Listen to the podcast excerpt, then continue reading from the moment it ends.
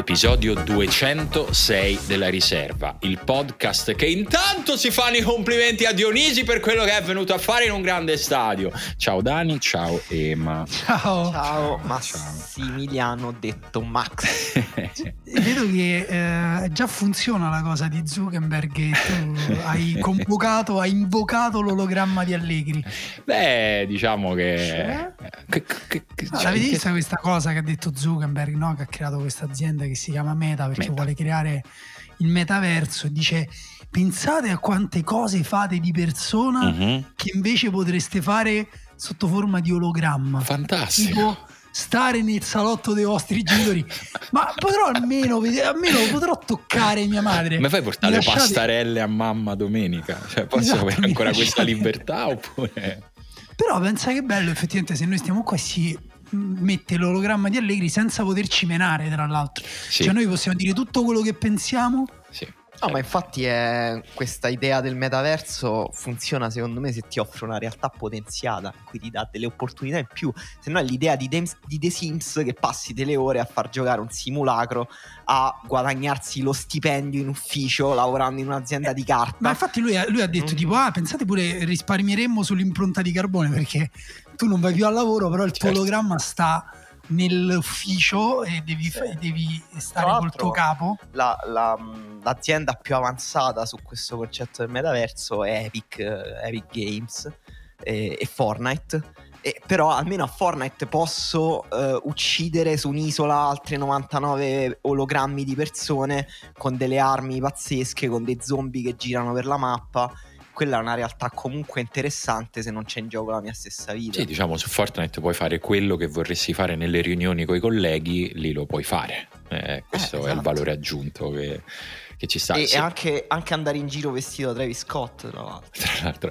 Sì, no, comunque ovviamente la reazione a questo eh, diciamo annuncio di, di Zuckerberg di Facebook è stata tutti Madonna, che paura, Black Mirror. Io continuo sommessamente a far notare che a me fa più paura tutto quello che già Facebook può fare da dieci anni a questa parte in termini di dati personali, in termini di, insomma, di Sì. potere monopolistico. Quindi, diciamo, questa mi sembra solo una declinazione poi un po' più colorata di quello che già fa e può, può fare.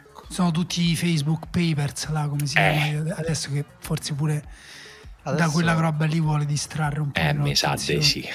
Visto che stanotte Meta ha twittato Ehi Balenciaga qual è il dress code nel metaverso What? Wow. Veramente imbarazzante Che cringione, vabbè. E, eh. e, e Balenciaga quanto ti vende un vestito per l'ologramma?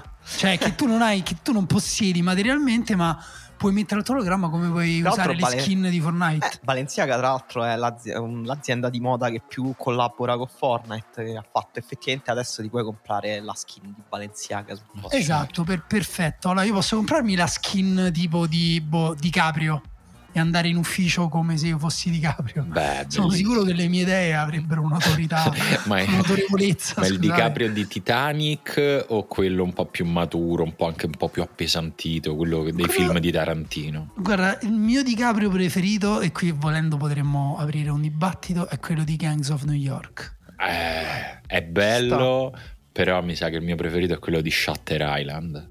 Con quella, Bello perché lì c'ha, una- c'ha un, proprio una- un repertorio di facce e di occhiate e di smorfie da, che proprio per me rimane Ma insuperabile. io mi prendo pure The Wolf of Wall Street Eh, quello sì, la scena in cui si prende la droga. quello. Wolf sì. le- quelle parti di The Wolf of Wall Street sono fra le cose che mi hanno fatto più ridere di sempre. A voi due, adesso che ci penso, vi vedo bene a fare quella scena con Matthew McCogney che si batte il petto con Simone.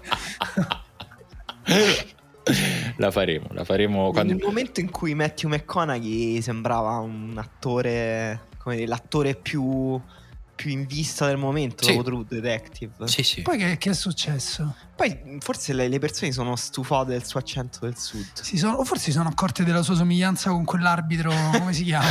Banti, è, uguale, è uguale a... Aspettate, lo dico subito. Luca, sì, esatto, Luca Banti. E infatti si è messo a fare l'arbitro in Serie A, Matthew McCogney, perché sono ufficialmente la stessa persona. Arbitrando però in texano. Pensa che, Sì. che bello, i calciatori che protestano che fa You really have to get out of here now.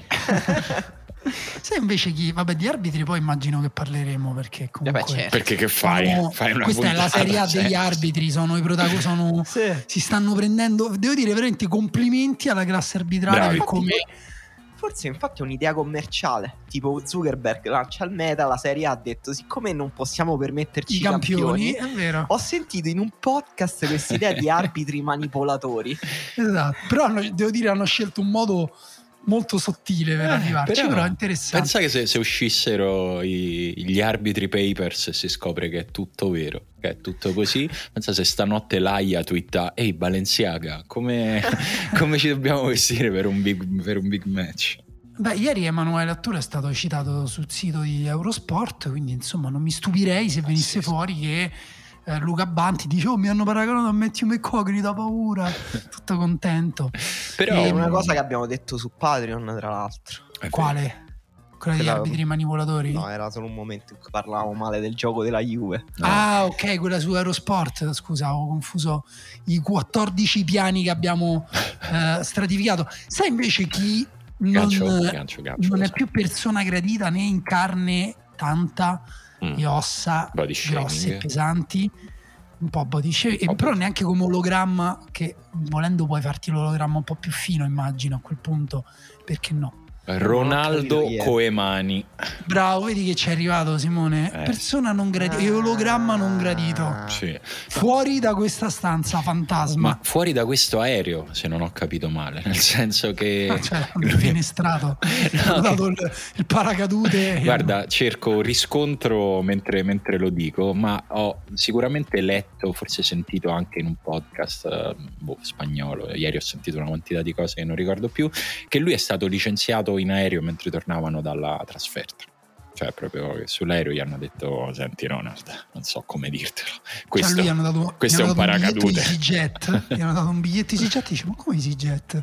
E l'aereo sociale, eh, Ronald, non sapevamo come dirtelo. No, va bene, questo qua. Ah, sì, ecco, vedo, vedo che ci sono. Sì, sì, ci sono dei riscontri.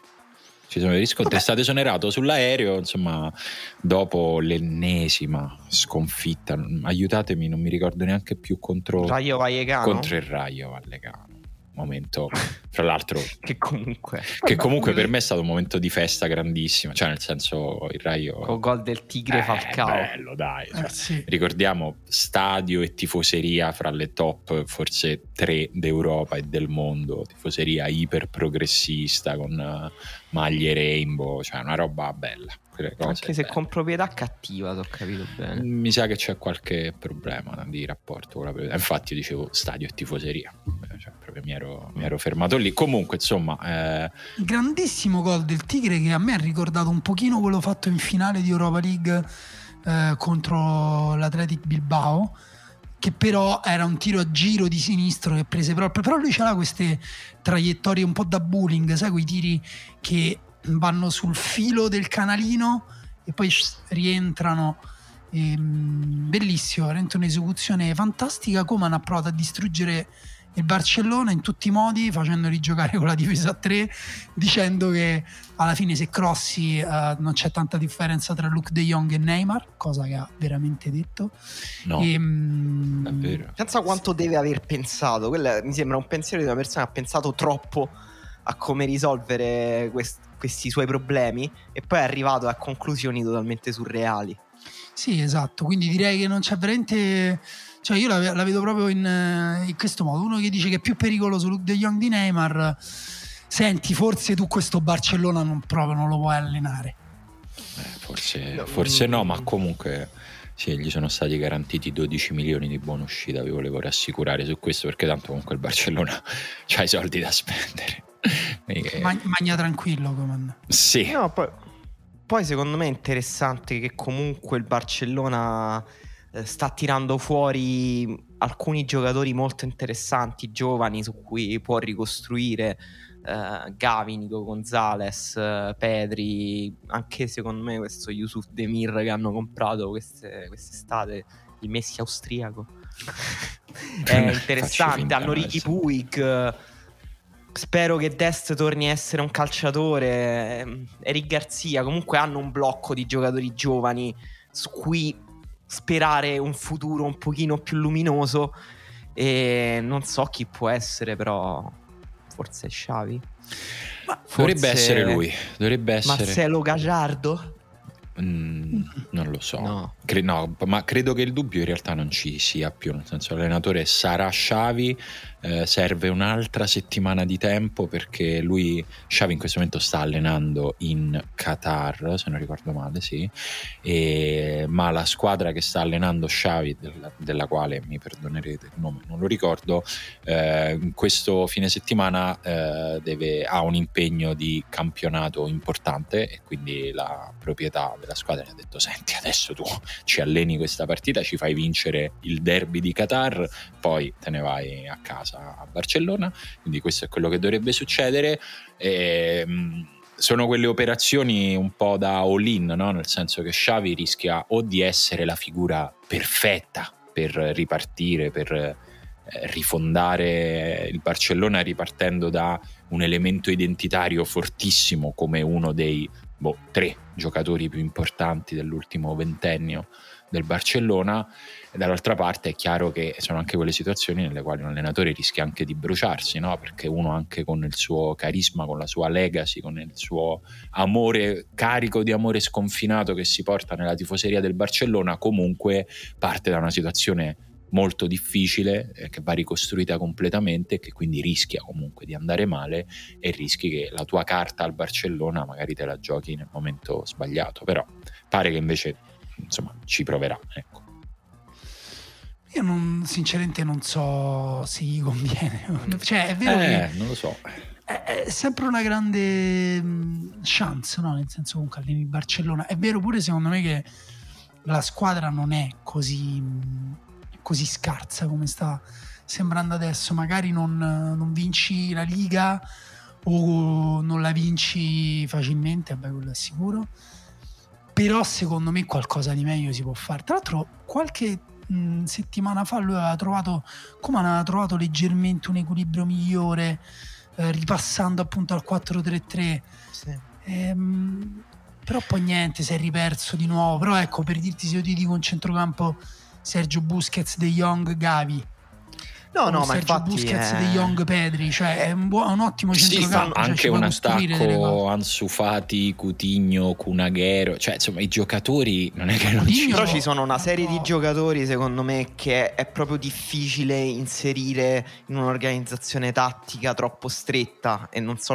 quali sono le idee d'allenatore di Xavi sinceramente, però se vuole fare una versione del gioco di posizione, giocare con Depay per esempio è molto difficile, giocare con Coutinho è impossibile. No, ma allora, Coutinho pare che sia proprio da. Coutinho è proprio da tipo da portare. Hai visto qua vicino al nostro ufficio ci sono dei cassonetti che sono stre- anche se non li vedo li sento, diciamo. sul, esatto sul marciapiede si sono presi in marciapiede quindi per esempio quando dicevano ma per Roma ci avrebbe bisogno di una nuova discarica eccola ce ne sono più di una diffusa in quartiere Coutinho lo devi portare lì posso io alla Roma me lo prenderei per esempio. vabbè quello è Beh, ovvio insomma va, va, va, credo un po'.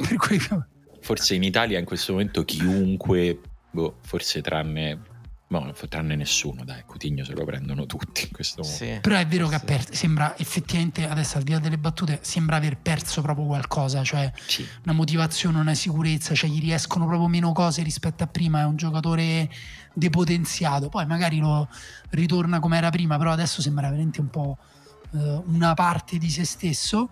E, mh, però è vero che, per esempio, che ne so, Depay e Aghero possono dividersi il, ruolo di punta centrale e giochi con Anzufati e, e non lo so, Dembélé prima o poi tornerà a giocare a pallone, ah, se giro destra, adesso sta giocando davanti. Eh, Posso, scusa, cioè qualco, qualcosa si può fare mi hai fatto venire in mente un filmato che ho visto l'altro giorno, un po' diciamo cattivo, che però mi ha fatto ridere, fatto eh, girato fuori all'uscita del Camp Nou con i tifosi che aspettano i giocatori che escono con le proprie macchine quindi esce prima non lo so un super Porsche cioè questo che fa Aghero Aghero e poi esce un altro macchinone Cutigno Cutigno insomma così 4-5 macchine e poi esce un'ambulanza che fa Dembele Dembele e fa ridere forse devo dire che ha fatto abbastanza, abbastanza ridere. Comunque Coman diciamo, ha posto, cioè no, anzi non lui, la, la, proprietà ha posto fine alla sua situazione di difficoltà, imbarazzo, sofferenza, eh, mentre ce n'è un'altra che rimane aperta insomma, su una panchina altrettanto importante che è quella dello United.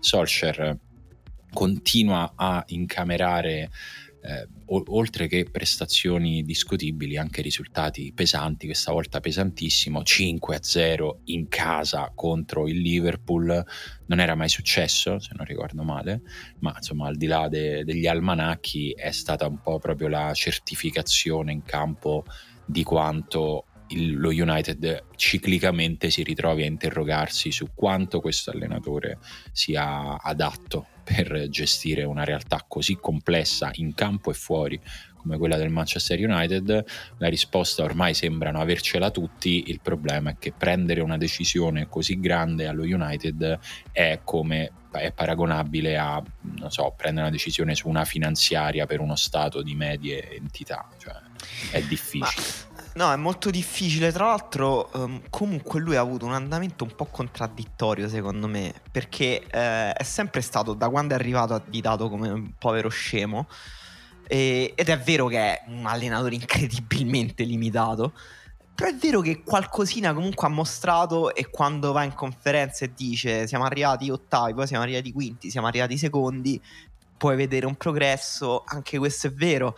Eh, dentro comunque una squadra che riesce a abbinare grandissimo talento a comunque una disfunzionalità mostruosa, comunque sono tutte rose assemblate malissimo, a cui quest'anno secondo me si è aggiunto poi il tassello fatale di Cristiano Ronaldo, tipo allena questa rosa già impossibile prima, col giocatore meno allenabile del mondo, e Solskjaer che non è di per sé una cima, eh, ha cercato come sempre fa il compromesso, eh, però non ce l'ha fatta stavolta a trovare un compromesso accettabile. Tra l'altro lui è un altro allenatore che, eh, che fa parte di quella scuola lì che il calcio è semplice, che dice eh, le partite le vincono chi ha più desiderio di arrivare su una palla alta, su un contrasto.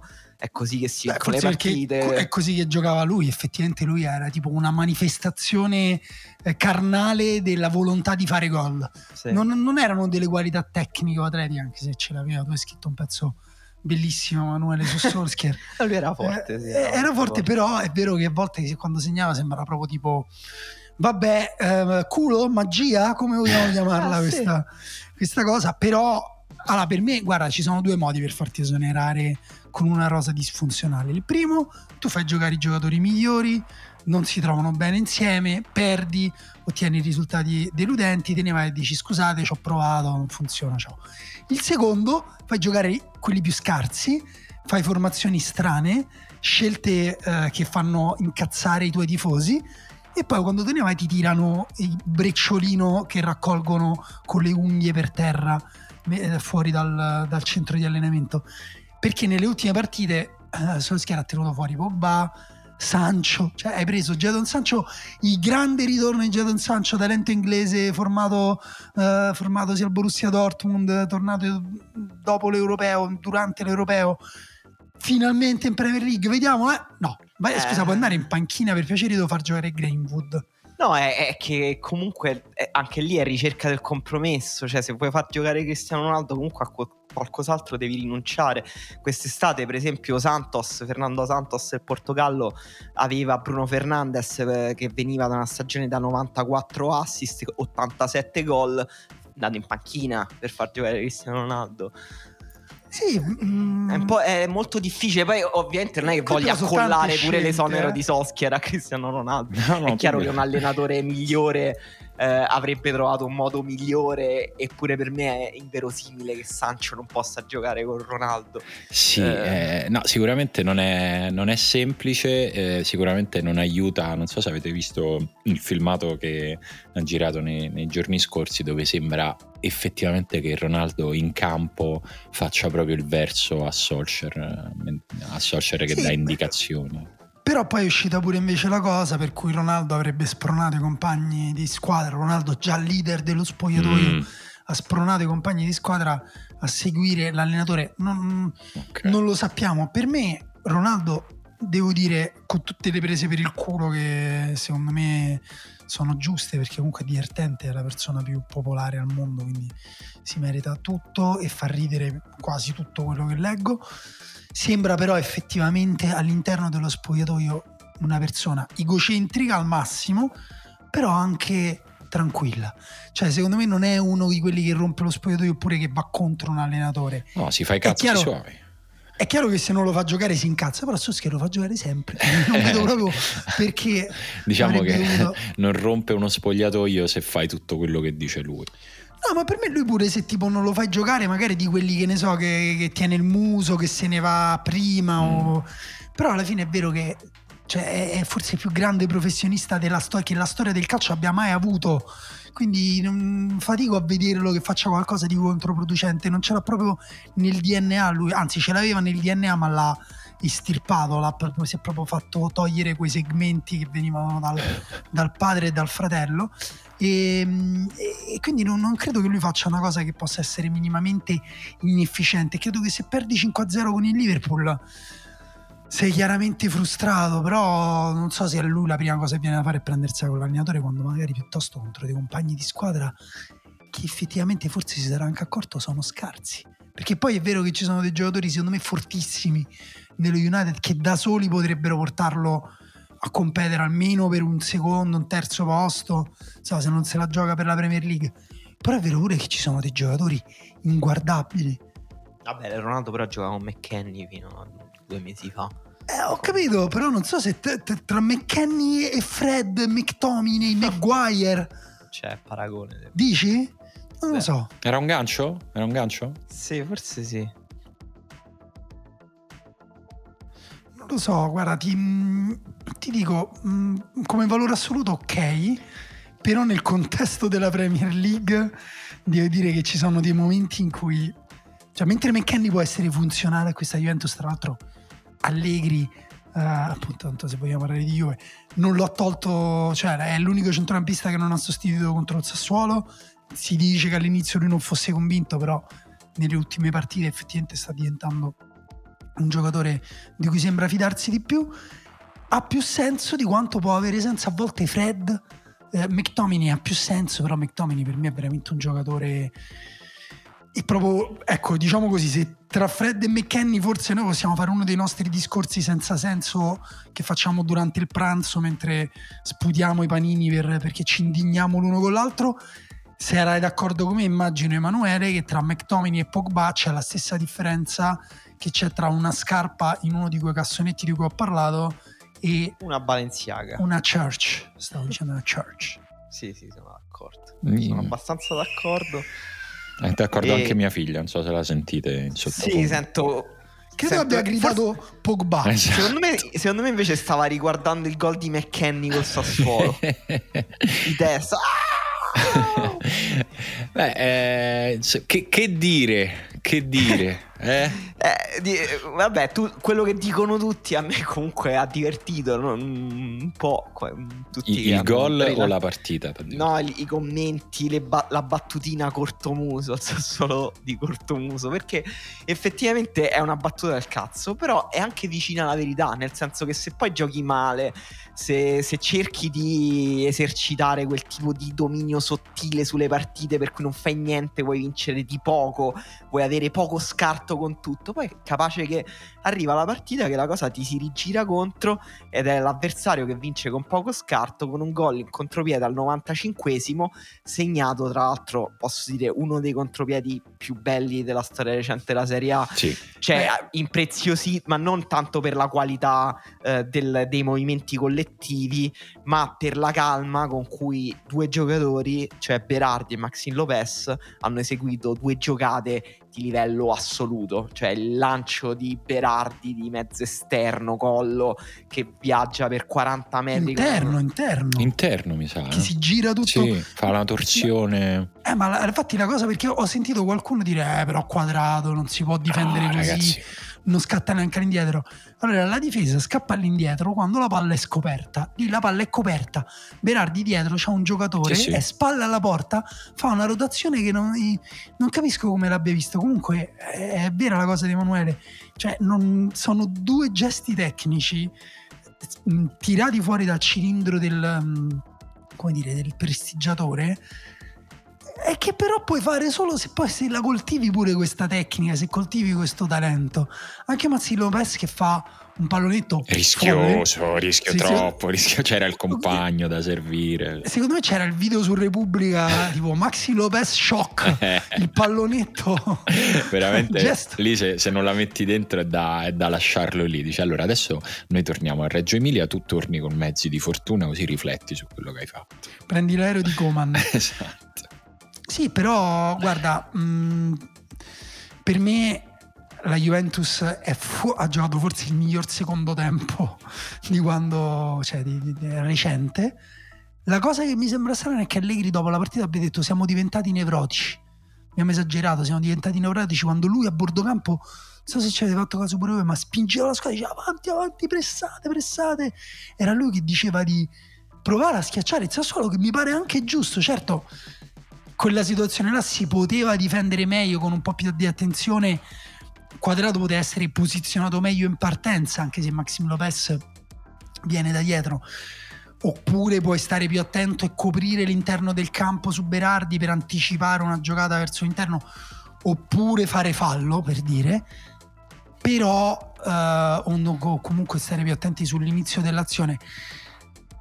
Però devo dire, almeno la Juventus ha, pres- ha schiacciato la squadra avversaria nella tre quarti, ha provato a controllare, a dominare eh, eh, que- quella parte di partita, recuperando una partita in cui era in svantaggio, o no? O era andata in vantaggio? Aspetta, mi sono forse confuso. No, era andata in svantaggio, ha pareggiato e poi ha provato a, a vincerla. Però secondo me un'altra cosa su cui dovrebbe lavorare forse con più attenzione rispetto a siamo stati nevrotici è che è oggettivo che non avevano la più pallida idea di come portare la palla in area di rigore, Sì, di come fare gol. sì, devo dire, ci sono una serie di, eh, di- di- domande che si cominciano, che cominciano ad essere abbastanza pressanti proprio anche sul, sul modo di utilizzare alcuni giocatori, non tanto sull'idea di schierarli da titolari o no, però eh, l'utilizzo di Rabiot ma anche quello di Chiesa, cioè che in, teoria entrambi esterni di centrocampo in questo 4-4-2 che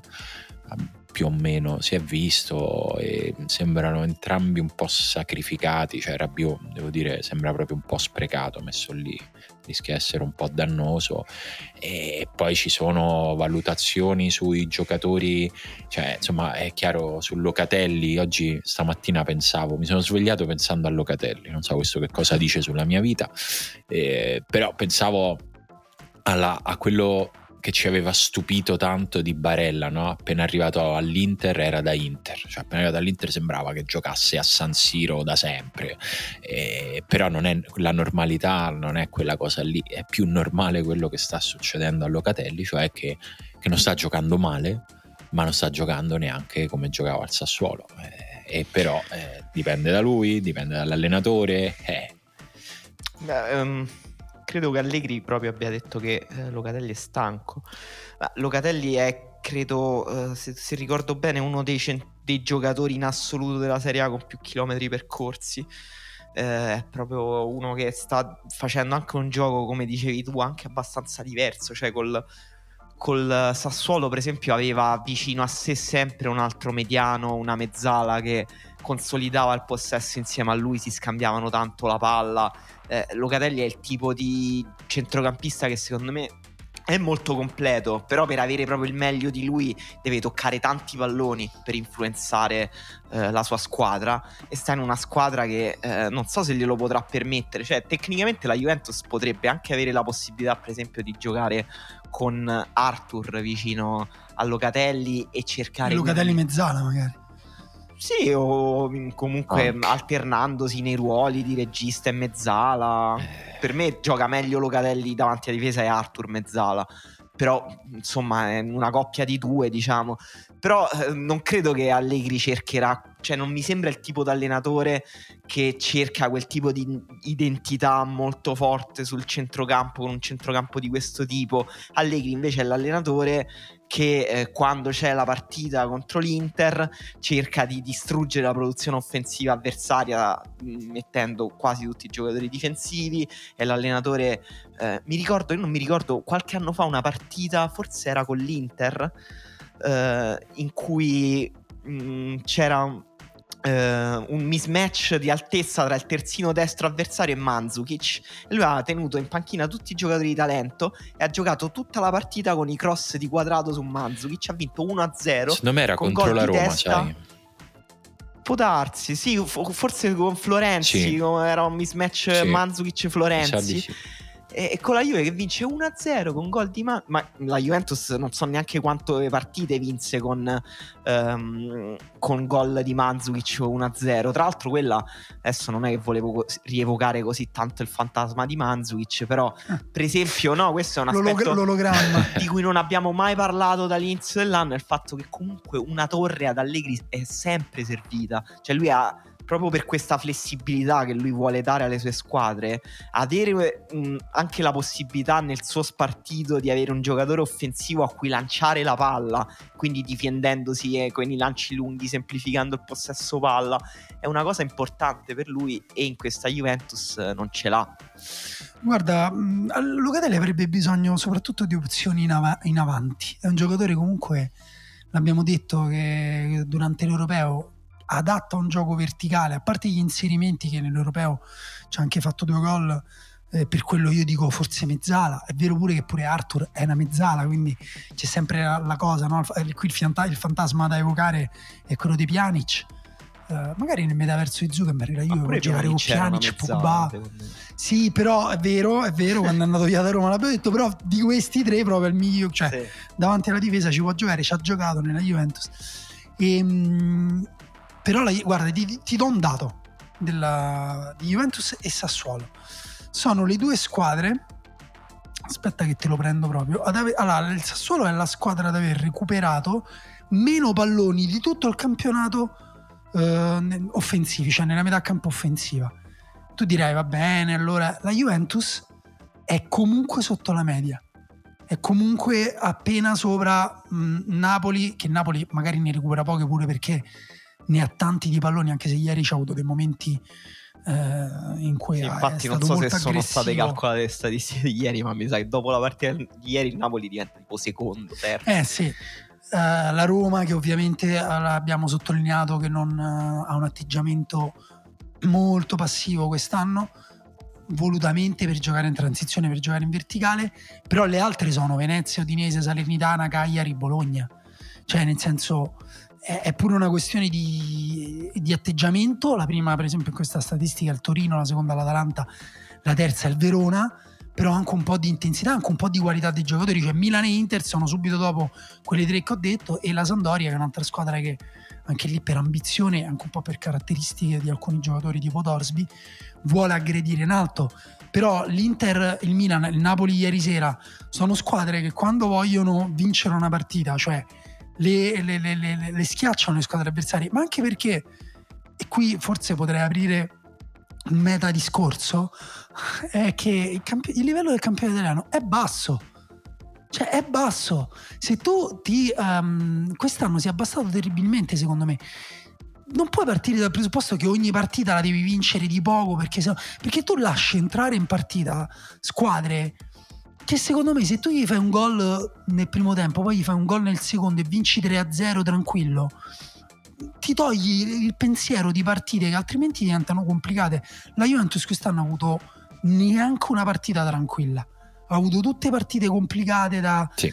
pure nella striscia in cui ha vinto 4-5-0 comunque c'ha avuto dei momenti le quattro partite che ha vinto 1-0 scusa uh, ha avuto dei momenti in cui ha sofferto per me alla fine soffri di meno se le squadre, le, le squadre inferiori le domini, vinci, fai, fai, due gol perché hai giocatori più forti che magari sì, fai giocare. E in questo, secondo me, in questo discorso si iscrive anche un sottodiscorso che però ormai è un dato, è che la Juventus ha perso una cosa che aveva rispetto a tutte le altre squadre della Serie A, e cioè mh, il senso del dominio territoriale, ma non dal punto di vista tattico, proprio dal punto di vista del suo stadio. Cioè, fino a un certo punto andare a giocare allo Juventus Stadium, già solo il fatto di andare lì era una cosa che metteva in difficoltà, metteva in soggezione un po' dal punto di vista psicologico perché si sapeva che vincere lì era quasi impossibile. E questa cosa quando poi becchi il primo gol, quando becchi il secondo è una cosa che pesa per stesso racconto diretto sia dei giocatori della Juve che di chi ci ha giocato lì dentro negli ultimi dieci anni.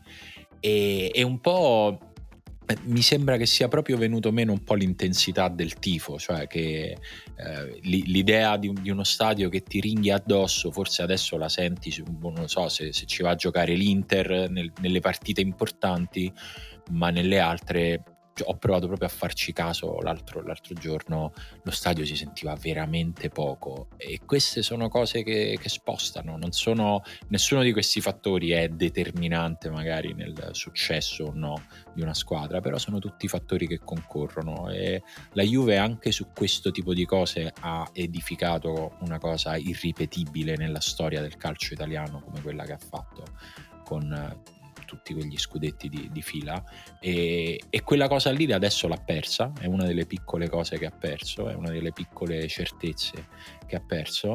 Eh, credo che c'entri anche il fatto che la tifoseria della Juventus stia vivendo un momento molto burrascoso anche proprio in termini di, di tifo organizzato, di gruppi ultra, insomma tutto quello che è successo, le sentenze, insomma e, e, tutto questo diciamo è, è, capitato tutto insieme e adesso va in qualche modo in qualche modo gestito.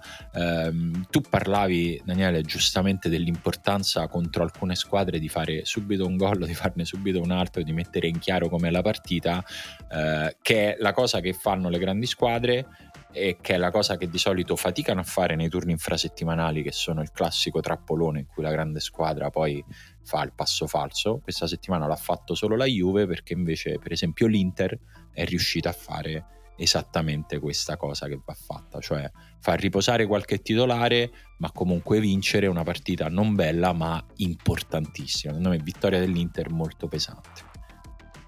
Sì, partita dominata eh, spiritualmente da Danilo D'Ambrosio, eh, sì, che ha giocato pochissimo quest'anno.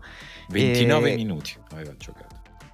Ha giocato pochissimo, ma lui ha una capacità di eh, diventare importante, influente nei momenti um, un po' in cui serve. random. I giocatori decisivi nei momenti in cui serve che è assurda, cioè ha segnato un gol e ne ha salvato una su, un altro sulla riga che è il, insomma la sua signature move, salvare i gol sulla riga. E poi è, anche, è stato anche protagonista dell'episodio su cui Andrea Azzoli ha parlato 20 minuti dopo la partita ai microfoni, cioè un possibile mancato rigore su Bairami.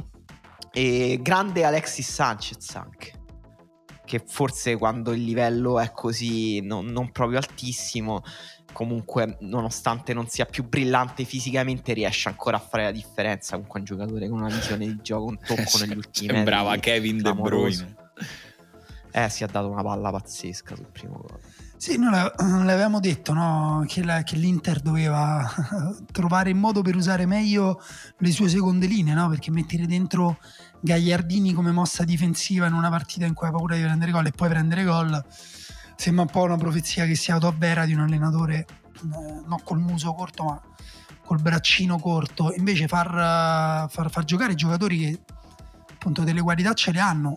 In partite in cui eh, magari sei stanco, il turno infrasettimanale comunque è sempre insidioso, sicuramente qualcosina rischi, non te la, non te la porti a casa in partenza, però tempo stesso Alexis Sanchez può giocare contro l'Empoli? Beh, direi, direi, di sì, direi che avrebbe forse dovuto giocare già qualche partita prima a questo punto, a parte che non sappiamo ovviamente come stesse fisicamente. Però ecco, l'Inter secondo me ha una rosa e se Inzaghi eh, esce un pochino dal... Non lo so, da, da, da questo stato psicologico sotto assedio in cui vive che se non vince questo scudetto, se non, se non, se non controlla ogni minimo dettaglio, ogni momento della partita, ma lascia che la sua squadra lo controlli un pochino. Da sé, per me ha una squadra comunque che è una delle due più forti del campionato e queste partite le vince anche con due o tre secondo linee dentro. E, e poi soprattutto le idee di gioco cioè nel senso eh, Inzaghi poi per carità noi ne abbiamo parlato piuttosto male la, la, la, la scorsa settimana e possiamo volendo paragonarlo a Conte all'infinito e io preferirò sempre Conte eh, però va detto che almeno ha, cioè, ha delle idee di gioco la sua squadra è adatta a quelle idee di gioco, ci sono dei meccanismi per attaccare, ci sono ehm, dei giocatori che brillano particolarmente in questo contesto.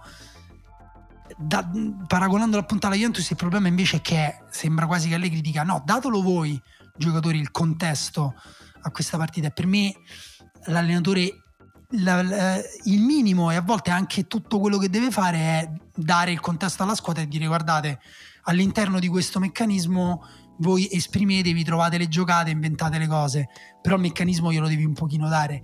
Per me l'Inter ha comunque un meccanismo meno oliato, meno efficace di quello che aveva con Conte, però ce l'ha ancora. E ripeto, per me, scusate, non voglio portarvi, trascinarvi su questo tema, però a un certo punto forse bisognerà anche dire che effettivamente il livello è più basso dell'altro anno. Cioè, secondo me questo è un campionato che rischia di vincere la meno peggio, tra virgolette, la, che, che, per ora secondo me tra l'altro tutto è il, Napoli, eh, il Milan sta facendo i miracoli per tutti gli incidenti che ha avuto per strada e vedremo quando starà al massimo.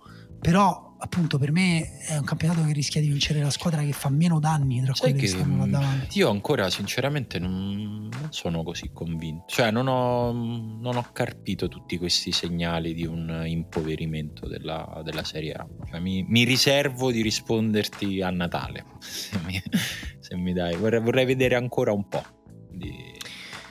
Sì, sì. Ci, sono, ci, sono, delle squadre che sono un po' peggiorate in maniera evidente rispetto all'anno scorso, secondo me, tipo, ehm, tipo il Sassuolo, sì.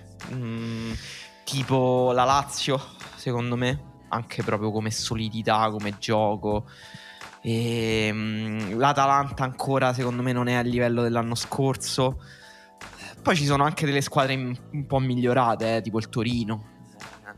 La sì, no, nella, parte, nella parte media o bassa alcune squadre sono migliorate però in alto sì, c'è stato un ritorno a un calcio lì. conservativo che alla fine non solo ha imbruttito alcune partite un po' il campionato ma pure proprio secondo me ha impoverito la qualità del, del gioco e la pericolosità sì tattica, tatticamente si sta vedendo meno rispetto agli anni scorsi però questa è una cosa che secondo me sapevamo quando sono stati annunciati tutte quelle scelte in panchina molto conservatrici comunque, cioè Spalletti, Murigno, Allegri, eh, anche Simone Inzaghi comunque una scelta conservatrice perché è un allenatore eh, che garantisce certe cose nel campione italiano, però cioè, non è che hai preso un, proprio un innovatore, eh, quindi un po' sta scritto lì, cioè quando fai queste scelte in panchina poi è difficile che, che tu possa vedere delle cose nuove. Comunque De Zerbi era un allenatore che ti faceva vedere delle cose nuove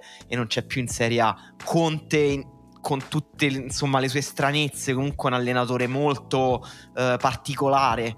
Eh, che poi l'anno scorso, per esempio, nella seconda parte di stagione ha giocato in modo molto reattivo, però comunque è un allenatore... Con un controllo però che insomma mm. notevole.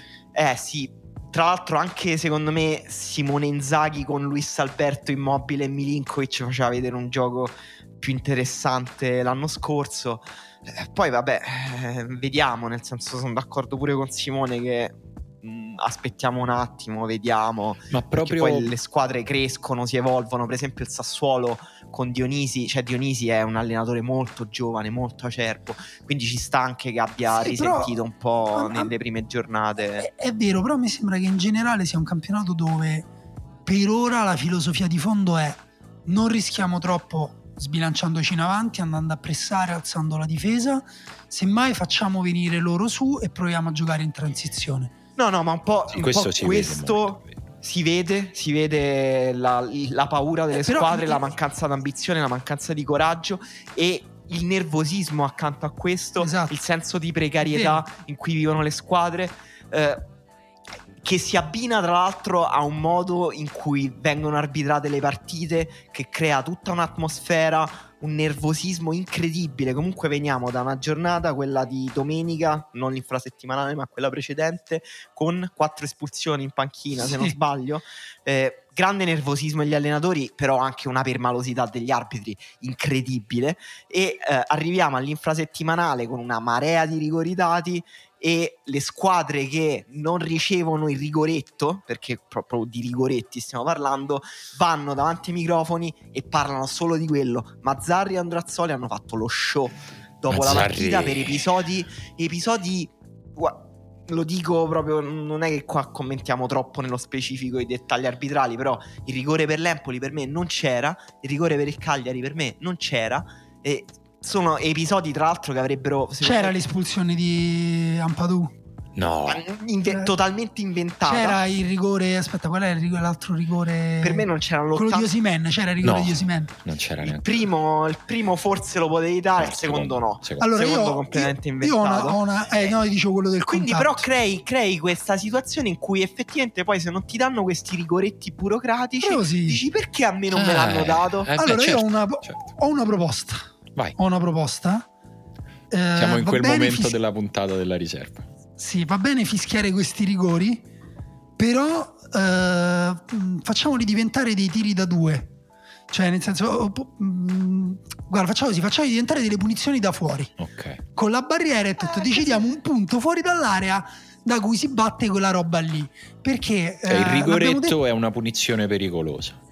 Esatto. Io l'avevo proposto anche in un pezzo sull'ultimo uovo. Per me i falli, i falli di mano in area sono sempre, a meno che non salvino proprio il gol sulla riga di Eh, porta. ma già se metti un a meno che già hai messo Vabbè, ho sei capito, già nel se- campo se- già non. Se il difensore più. diventa il portiere, però capisco Ecco. che poi rosichi. Oppure battere il rigore con la barriera in porta, tipo, con la, tipo la punizione Però invece no, quello che dice Simone, se tu inserisci, invece no, eh, secondo me bisogna andare verso arbitraggi in cui si inseriscono più interpretazioni soggettive possibili. No, allora Ma sono serio, eh, non, No. non- non è una butata, nel senso più cerchi di incasellare dentro una possibile griglia oggettiva tutta la casistica del calcio Vabbè, e più secondo me non no? rispetti lo spirito del gioco, più deleghi alla soggettività dell'arbitro, più ovviamente c'è possibilità di errore e polemica, ma tanto la polemica non la elimini e più secondo me però rispetti lo spirito del gioco.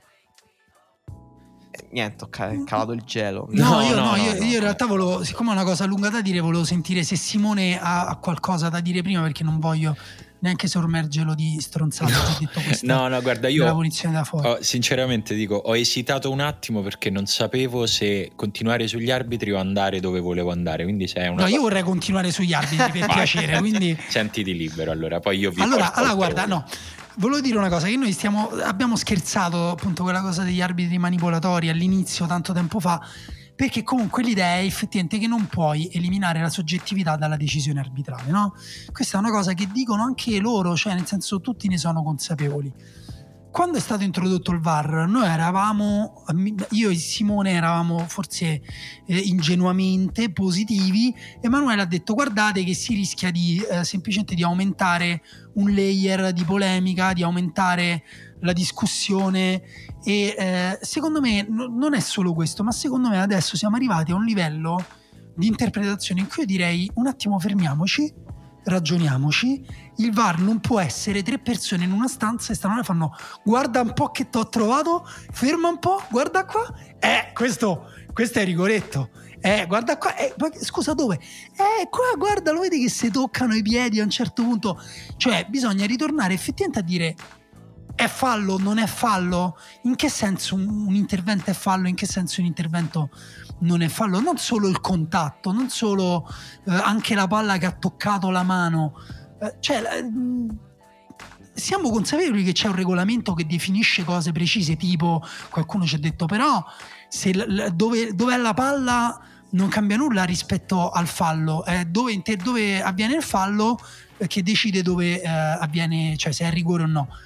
D'accordo, però fischiare un fallo di rigore perché la palla è alta e finisce in fallo laterale su un cross, per dire due giocatori inciampano in area di rigore, magari non c'è neanche la volontarietà, per me è comunque sbagliato. Fischiare un fallo di rigore a un, fa- a un tocco di mano di un giocatore che salta con la mano normale, cioè non dietro la schiena, la palla lo tocca e finisce in una parte morta dell'area di rigore dove comunque non c'era nessuno, comunque non succedeva niente, per me è comunque sbagliato e non possiamo neanche usare il VAR invece per dire andiamo a scansionare ogni singola azione e vediamo dove c'è la remota possibilità che ci sia un rigore. Cioè, secondo me non è quello l'utilizzo giusto, secondo me l'utilizzo giusto era o che errore, non abbiamo visto questa cosa grande. Oppure, guarda, qua lui ha giudicato che avesse preso la palla, invece, guarda, ha toccato il piede. Quello è un altro discorso.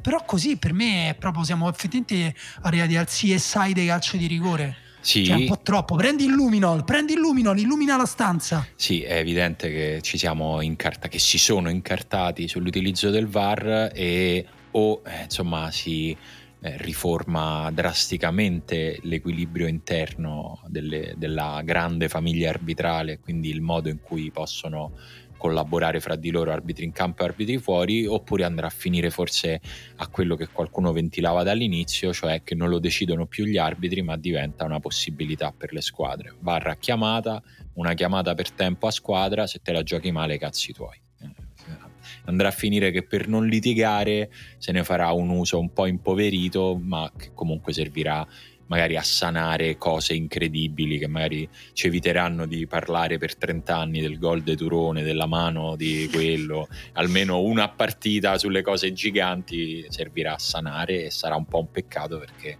si potrebbe usare meglio di così. Comunque, al di là di, di, tutti i disastri arbitrali e varistici, io 20 minuti fa, Daniele, tu avevi detto una cosa che mi aveva fatto venire in mente una domanda sul, cioè sugli allenatori che danno il contesto ai propri giocatori, alle squadre. E vi volevo chiedere, perché è veramente un dubbio, un dubbio che ho, se è più importante, o anzi se, se, per voi è comunque più sorprendente constatare il contesto tattico che Spalletti è riuscito a dare al Napoli o il contesto mentale che Pioli è riuscito a dare? No, per me la cosa più incredibile è il contesto mentale di Pioli tra queste due cose. Nel senso che Spalletti secondo me è stato molto bravo e molto furbo a... Um, valorizzare i suoi giocatori migliori e a metterli tutti nel contesto giusto per farli esprimere. Però il Napoli è una squadra che secondo me ha una struttura tattica abbastanza leggera, diciamo, eh, che è molto basata su anche la tattica individuale dei suoi giocatori, che comunque è alta e comunque ha fatto una cosa intelligente Spalletti. Però quello che ha costruito Pioli nel Milan la mentalità che il Milan ha acquisito è una cosa incredibile che non avrei mai detto cioè una cosa proprio tra le cose che mi ha sorpreso di più. Eh, la, ovviamente l'efficacia di Pioli nel Milan in generale, ogni volta che io mi ci fermo a pensare, è abbastanza sorprendente. Ma poi, appunto, gli ultimi risultati sono arrivati con delle eh, dimostrazioni di forza mentale che una, il Milan in sé eh, era impossibile da pensare fino a qualche anno fa, cioè era una squadra incredibilmente fragile psicologicamente. Il fatto che sia stato Pioli a costruire questa forza mentale è notevole. Mm, sì, è stato Pioli con l'aiuto del Covid, no? che per alcuni ha creato crisi pazzesche, per altri ha creato opportunità, come tutti i eh, grandi momenti tragici della storia tipo il 300 a proposito non abbiamo mai parlato di Barbero vabbè. E, eh, in realtà appunto questa è la mentalità che il Milan ha trovato do, mh, dopo quella pausa cioè nel giugno del 2020 con quella striscia di risultati utili pazzeschi che l'ha portata secondo me su un piano mentale diverso cioè su un piano effettivamente di una squadra che da una parte ha la consapevolezza di poter raggiungere i risultati anche quando è in difficoltà e dall'altra che, che, sa che deve faticare, che sa che deve lottare. Oltretutto di un gruppo che Pioli gestisce bene, no? abbiamo sottolineato quando era forse lunedì il fatto, l'intelligenza nel non togliere Ibrahimovic dopo l'autogol ehm, nella partita contro il Bologna. Eh, però evidentemente lui ha una gestione emotiva molto buona anche degli altri, perché pure Krunic, che aveva iniziato per dirti il campionato, eh, il precampionato, scusa, da mediano, finito poi molto dietro nelle gerarchie, anche vabbè, per l'esplosione di Tonali, sono tornati che si è Benaser, è arrivato Bakayuko. Adesso sono due settimane che deve usarlo, due partite che deve usarlo come trequartista. Krunic eh, lì sta, fa il lavoro suo, poi non è Brain Diaz, va bene, così come Ballo Touré o Calulu non sono, Calulu addirittura adesso terzino sinistro, già, già centrale difensivo che ogni tanto può giocare a terzino destro, adesso addirittura terzino sinistro non sono nessuno dei due Teo Hernandez, va bene, però comunque la loro partita la fanno, sbagliano il meno possibile, cercano di, eh, di fare le cose come le fa il Milan, cioè giocare in verticale, eh, sfruttare gli spazi in transizione, far arrivare la palla sulla tre quarti, eh, cercare gli ingressi in area, gli inserimenti in area eh, dei, dei trequartisti, quindi fanno tutti... È, è, un contesto in cui io secondo me il Milan ha il più alto numero di giocatori che tolti da lì non saprei proprio che senso darli. Cioè, tipo anche. Eh, non, non, tutti sullo stesso piano, però cito eh, Castiego, Salime, Salemekers, ehm, Krunic, Balloture, Calulu. Eh, sono tutti giocatori che eh, secondo me hanno tutti un senso nel Milan. Che il cui valore assoluto, però, per me è indecifrabile e però questo secondo me è un po' il segno di una grande squadra, di una grande collettività. Effetto un po' di quello che è riuscito a fare pure la... Esa- esatto, quello che è riuscito eh, un po' sì. a fare l'Atalanta, cioè aver creato un'identità che va molto oltre i valori individuali, che ovviamente sfrutta le migliori individualità, perché il Milan sfrutta moltissimo Teo, che si è Leao, sì, soprattutto i suoi conduttori Ibra. di palla, cioè sì, quelli eh, che portano palla per tanti metri. Eh, anche la difesa in area di Chiaer per dire. Eh, però allo stesso tempo ogni giocatore che inserisci sembra avere perfettamente senso eh, sembra comunque a suo agio anche ad alti livelli in partite difficili. Eh, anche in Champions League comunque il Milan sta andando male però anche cioè nel senso Krunic ha giocato in Champions League cioè se me l'avessero detto anche solo due anni fa ma chi ci avrebbe creduto? Forse io penso che la, la, cosa che ha detto Simone, cioè effetto Gasperini, ehm, in parte è vero, in parte è vero pure che Gasperini ha avuto dei giocatori eccezionali che ha esaltato, che lo hanno portato ai grandi successi dell'Atalanta, ha fatto arrivare a un livello molto alto dei giocatori normali, però quest'idea di coesione e anche di, um, di riuscire effettivamente a, a, a, riempire dei vuoti uh, per me non, non, l'aveva dato con dei giocatori normali. Io sono curioso, cioè mentre Gasperini, l'Atalanta tipo di Gasperini la conosciamo, cioè giocatori, Gasperini non può rinunciare a certi giocatori, non avrebbe potuto rinunciare, se avesse ancora il Papu Gomez, diciamo, oggi per me lotterebbe per il titolo eppure in Champions sarebbe una squadra difficilissima, anche se non so assolutamente come sta il Papu Gomez da quando è andato a Siviglia, però sono sicuro che se fosse rimasto sarebbe stato bene.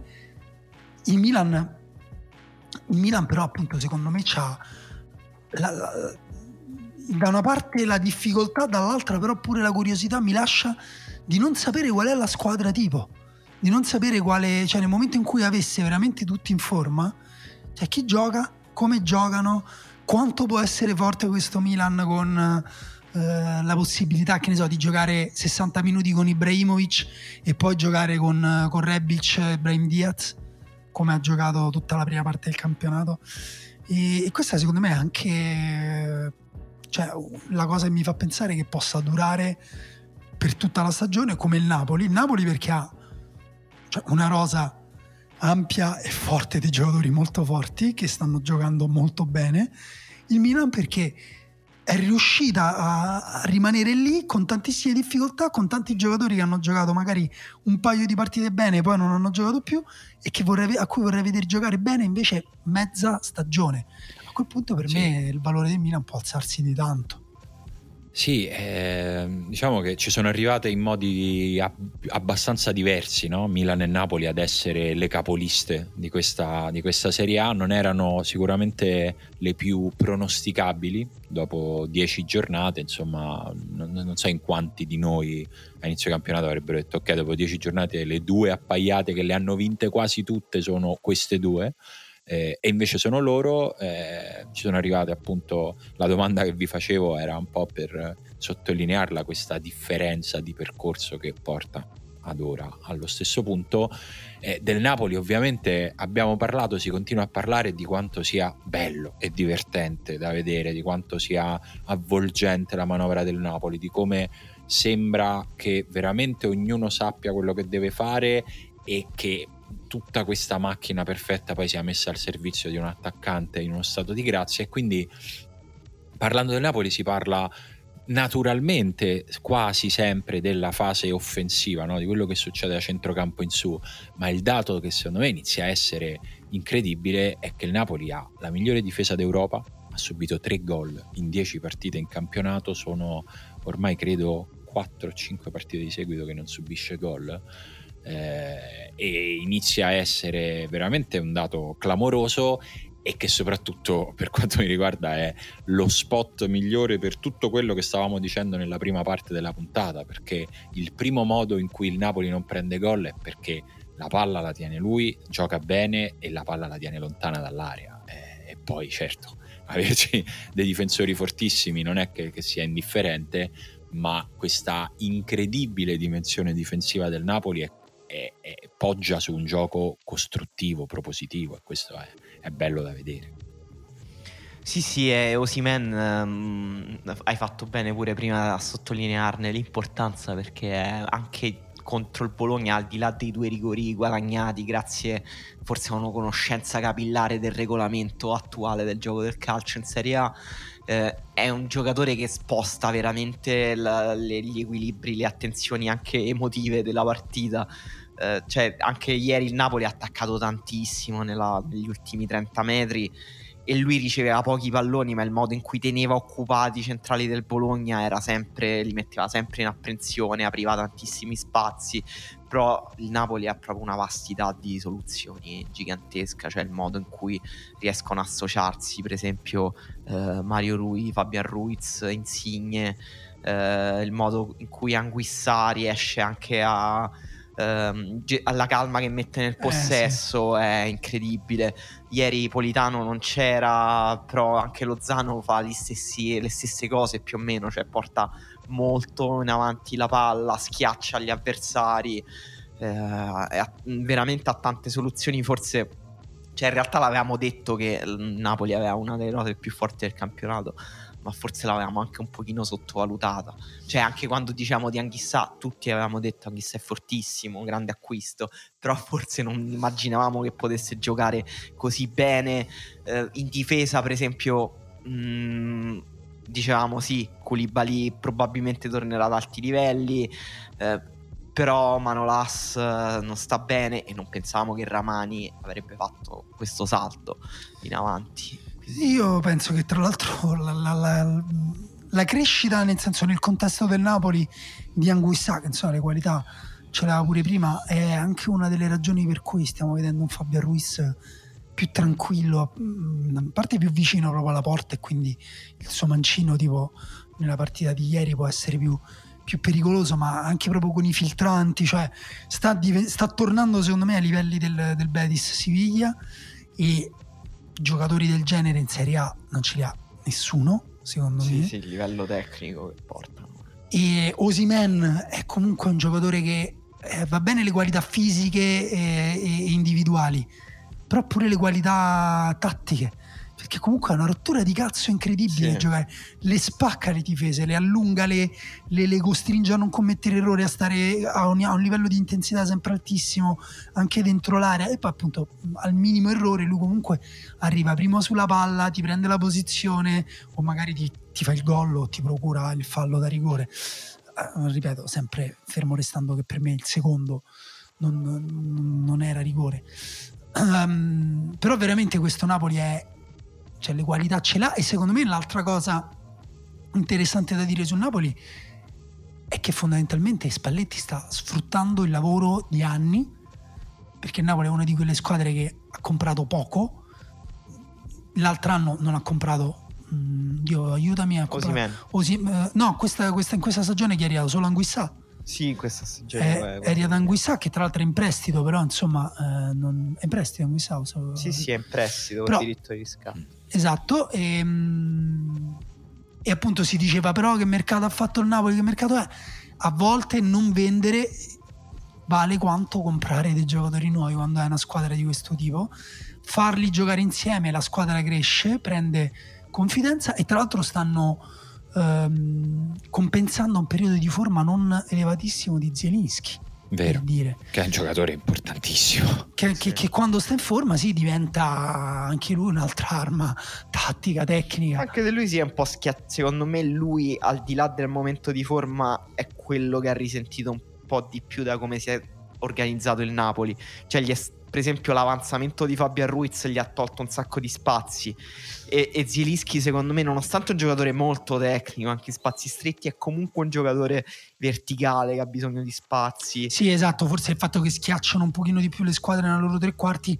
Però, sai, se lui migliora la forma e migliora il tempo no, degli no, certo. inserimenti. Certo può fare quasi da, può, da può comunque punta. migliorare l'impatto che ha sì, Napoli. Su tutto questo aggiungo pure che uh, mentre Spalletti per, e non parlo adesso della gestione di campo, ma di tutto il resto, ma mentre per alcune cose Spalletti sembra sempre uguale a se stesso, perché comunque è un uomo di quell'età con i suoi tic, con le sue abitudini, mi sembra anche che si stia molto impegnando, stia cercando di lavorare il più possibile per evitare che gli si riproponga l'autosabotaggio che poi ha messo sempre ne, nelle sue ultime esperienze nelle piazze importanti, cioè quello di arrivare uh, allo scontro con un giocatore importante della sua rosa e, e, qua insomma le condizioni quest'anno c'erano tutte di partenza, vista la situazione fra Insigne e la società e invece Spalletti sta gestendo questo momento di passaggio importante nella carriera di Insigne veramente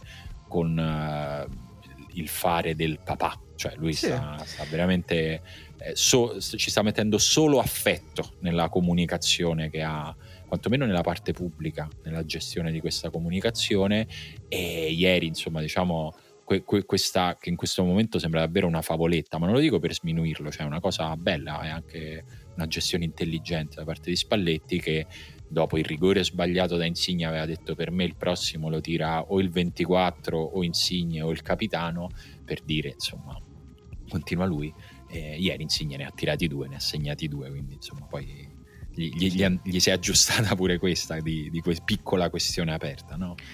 Vero. Mi chiedo perché però Spalletti stia cercando il più possibile di somigliare a San Paoli. Fisicamente cioè, dici, esteticamente. Esteticamente, cioè la, le scelte di outfit di Spalletti per me sono sempre più comprensibili, tra l'altro sempre più stonate rispetto a un mondo che si veste vestiti più larghi, Spalletti stringe sempre di più i suoi vestiti addosso, sì, i pantaloni sono più attillati, più corti, la caviglia più scoperta, la maglia più attillata e ogni partita compare una nuova collana.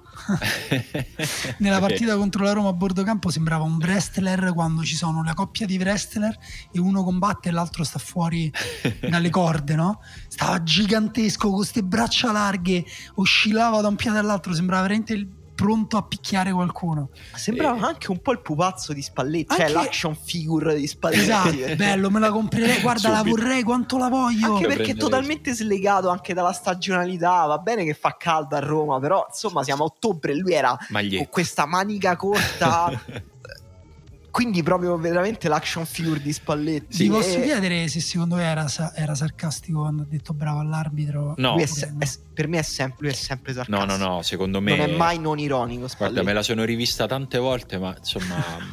sento di conoscerlo bene Spalletti, e secondo me non lo era, il punto è che è difficile da interpretare il tono di Spalletti, però, eh, ci però, credo. però secondo me non lo era e se lo vedi si vede da, da subito dal suo stupore. Che... Tra l'altro una cosa che non abbiamo commentato, però io un po' la commenterei visto che stiamo parlando di Spalletti.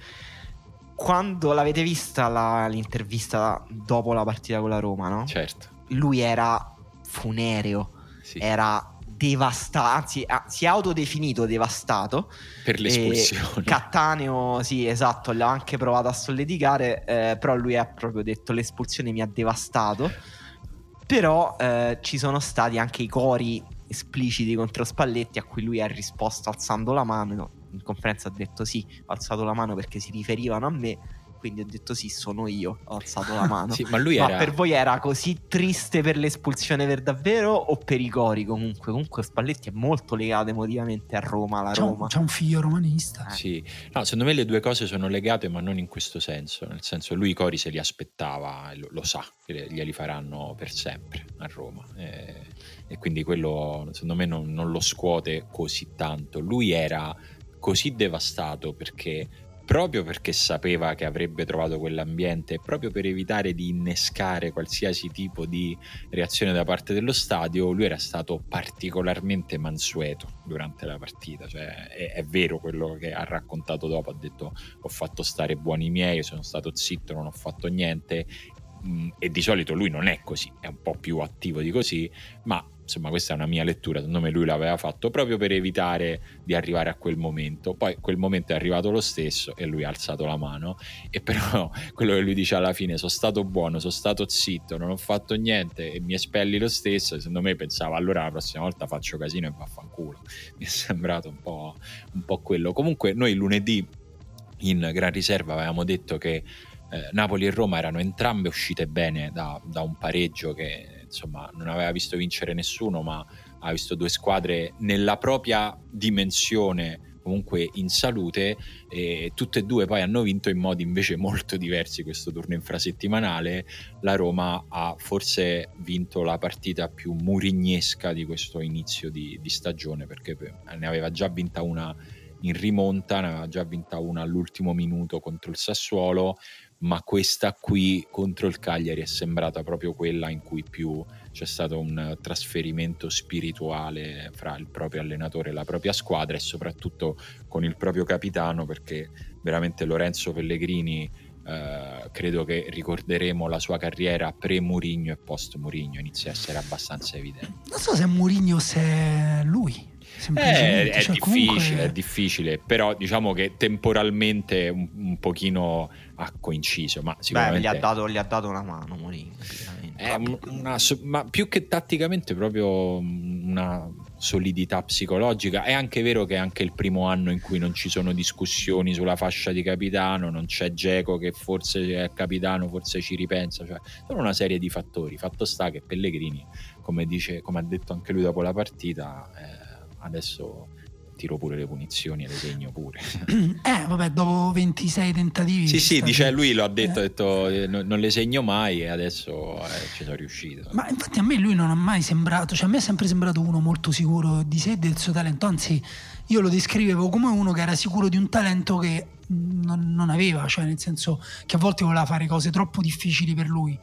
E invece quest'anno ha iniziato a riuscirgli, ma non le cose sporadiche che magari gli riuscivano pure prima una volta ogni tanto, ma proprio co- su base eh, costante inizia, ha alzato proprio il livello del suo gioco, cioè in ogni piccola rifinitura c'è una qualità superiore, una concretezza maggiore. Per me il suo grande limite resta quello fisico per ora, cioè nel senso deve, deve mettere su massa, essere un po' più esplosivo, però non so se a questo punto si può fare a 25 anni. Eh, forse non più di tanto, insomma. E allora deve, deve, giocarci intorno, deve giocare intorno al limite che pure lui a volte può pure salutare, eh, scusate, pure saltare l'avversario diretto, ma se quello poi gli mette il braccio davanti è più grosso, lo sposta, la palla è persa, quindi magari scegliere bene le occasioni in cui farlo e quelle in cui non farlo.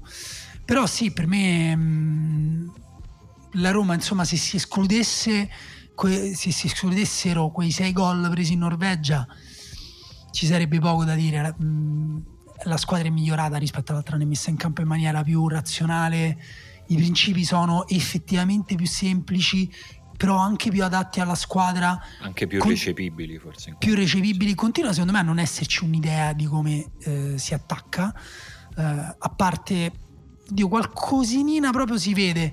Sono mol- ci sono molti giocatori che sono più abili a giocare in transizione, quindi è anche normale che uh, la Roma giochi in questo modo, però ci sono troppe responsabilità per esempio su Zaniolo, cioè non so se eh, inizi a chiedermi ma è Zaniolo o non c'è eh, nessuno che gli dica guarda quando ricevi palla là non devi per forza girarti e puntare 15 persone come se fossimo nella scena finale di 300 puoi anche passarla al centro e poi andare in profondità. Tammy Abram, guarda, puoi muoverti in questo modo, puoi andare in profondità di qua, di là, non devi per forza venire incontro ciondolando. Tra l'altro Tammy Abram in teoria dovrebbe essere un giocatore da profondità, Emanuele, confo- confermi questa cosa? Mm, sì e no, nel senso, secondo me lui fa mm, tutte e due le cose, cioè viene molto incontro e attacca la profondità. Eh, venisse meno incontro, andasse un po' più in profondità. Vabbè, ma quello però eh, per me è inevitabile, nel senso che la Roma non ha, secondo me, proprio perché ha semplificato molto il modo di attaccare. ehm, è molto più diretta, però questo per forza mh, dà più responsabilità ai giocatori. È quello che dicevamo pure su Pellegrini. Secondo me, Pellegrini si esalta anche proprio perché è molto responsabilizzato sulla tre quarti per incidere. Ma tutti però lo sono, e questo porta magari Abram a fare troppe cose porta Zagnolo a giocare troppo lontano dalla porta, però quella lui è una cosa che deve fare perché se no la Roma fatica ad avanzare con la palla, essere pericolosa in transizione, attaccare gli spazi. Quindi è un po' tutta questa serie di compromessi. Secondo me la Roma continua a giocare abbastanza male. eh, deve, però il segnale positivo è che difende un pochino meglio. ehm, Anche se col Cagliari proprio non benissimo.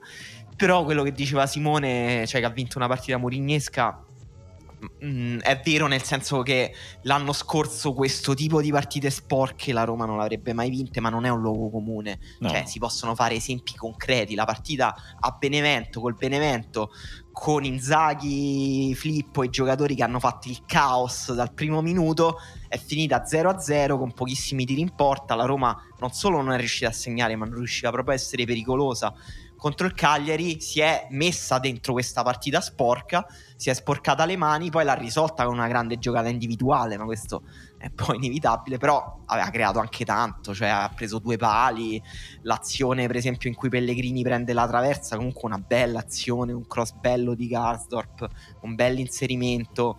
Quindi la Roma ha vinto questa partita molto difficile, molto sporca con gli avversari Cagliari anche ha cercato proprio di metterla in maniera ruvida quasi dal primo minuto, però l'ha vinta proprio mol- meritando molto secondo me.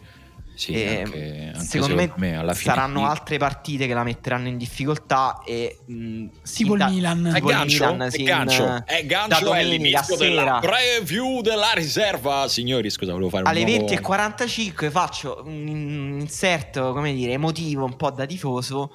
Quando arrivano queste partite, la Roma non vince uno scontro diretto. Io non mi ricordo neanche più qual è stato l'ultimo Eh, tolto qualcuno di fine stagione. Tipo, mi ricordo Juve Roma. un Juve Roma o un Roma Lazio. Molto bello perché comunque derby vinto 2 3 a 0. Già ho dimenticato. Quanti anni, quanti secoli fa? eh? Mi pare No, passata poi una vita. fine stagione scorsa. Però anche quello fine La Roma ha vinto il derby 2 3 0. Eh, Eh, l'ha sì. vinto. mo se te dovessi dire, mh, mi ricordo che ha segnato Pedro, che c'era lo stadio vuoto, e basta. E che ha vinto. Non, non era un pareggiotto. No, no, no, eh, però ecco, non, cioè non è negli ultimi due anni Vabbè, è ha, vinto, arrivata. ha vinto 2 0 il 15 maggio scorso. Non è arrivata a uno scontro diretto, pesante, anche in termini di classifica, che dici questo è proprio un bivio importante e l'ha vinto. E quando appunto giocherà col Milan, già col Napoli avevamo tutti un clima un po' terreo, pure per appunto i gol. Beh, il Napoli era pure, veniva da Eh, uno sì. stato di forma pazzesco. Col Milan un po' meno perché comunque veniamo dalla partita col Napoli, però ecco eh, la Roma prima o poi dovrà provare a vincere uno scontro diretto. Secondo voi quante possibilità ha di farlo col Milan?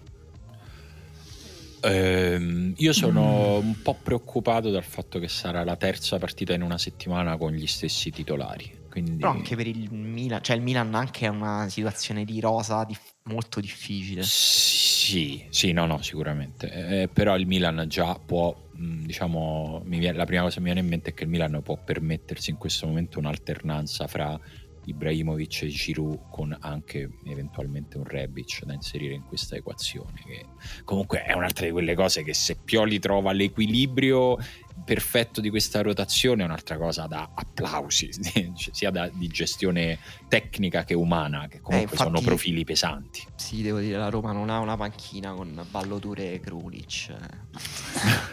No, Rebic eh, forse non, non- non rientra neanche per la partita Ok. co- con la Roma però le, cioè comunque appunto per tutte le cose che si è inventato Pioli avere già Giroud e, e Ibra da poter alternare tra l'altro appunto ha giocato Giroud in, uh, nel turno infrasettimana no no ma giocherà Ibra no è vero però volevo un po' pure dire questa cosa è vero che il Milan ha comunque una rosa più lunga della Roma però è vero pure che l'estrema cortezza della Roma e l'essere preoccupati di giocare ogni tre giorni è un problema creato da Mourinho sì, creato da Mourinho. Mm, posso dire che non mi piace come, cioè nel senso anche il fatto che è dovuto passare per la dimostrazione dei sei gol subiti in Norvegia, un ennesimo piccolo dolore che mi sarei risparmiato da tifoso. Però è vero che sono anni diciamo che la Roma è stata riempita di giocatori mediocri. È vero pure che ci sono alcuni giocatori mediocri anche tra quelli che Mourinho considera titolari e, ehm, per me la Roma ha dei buchi troppo grandi per competere con una squadra completa come il Milan. Non ho ancora visto, però, e sono curioso di vedere questa Roma, cioè di Murigno, al massimo dell'intensità, cioè una partita giocata veramente col coltello tra i denti, con coraggio, con uh, giocatori che, a cui riescono a più di un giocatore tante giocate fatte bene, perché per esempio contro il Napoli ha giocato benissimo Cristante, no? partita eccezionale, filtranti, incredibili che non abbiamo mai, quasi mai visto fare, però si è scontrato con una prestazione mediocre di Tammy Abram. Gioca bene Cristante, gioca bene Tammy Abram, sono curioso di vederlo. Gioca bene Cristante, gioca bene Tammy Abram, gioca bene Pellegrini, gioca bene Zaniolo, gioca bene il Bagnez che secondo me può fare meglio di quello che fa, gioca bene Garsdorp, giocano bene, insomma, i giocatori migliori.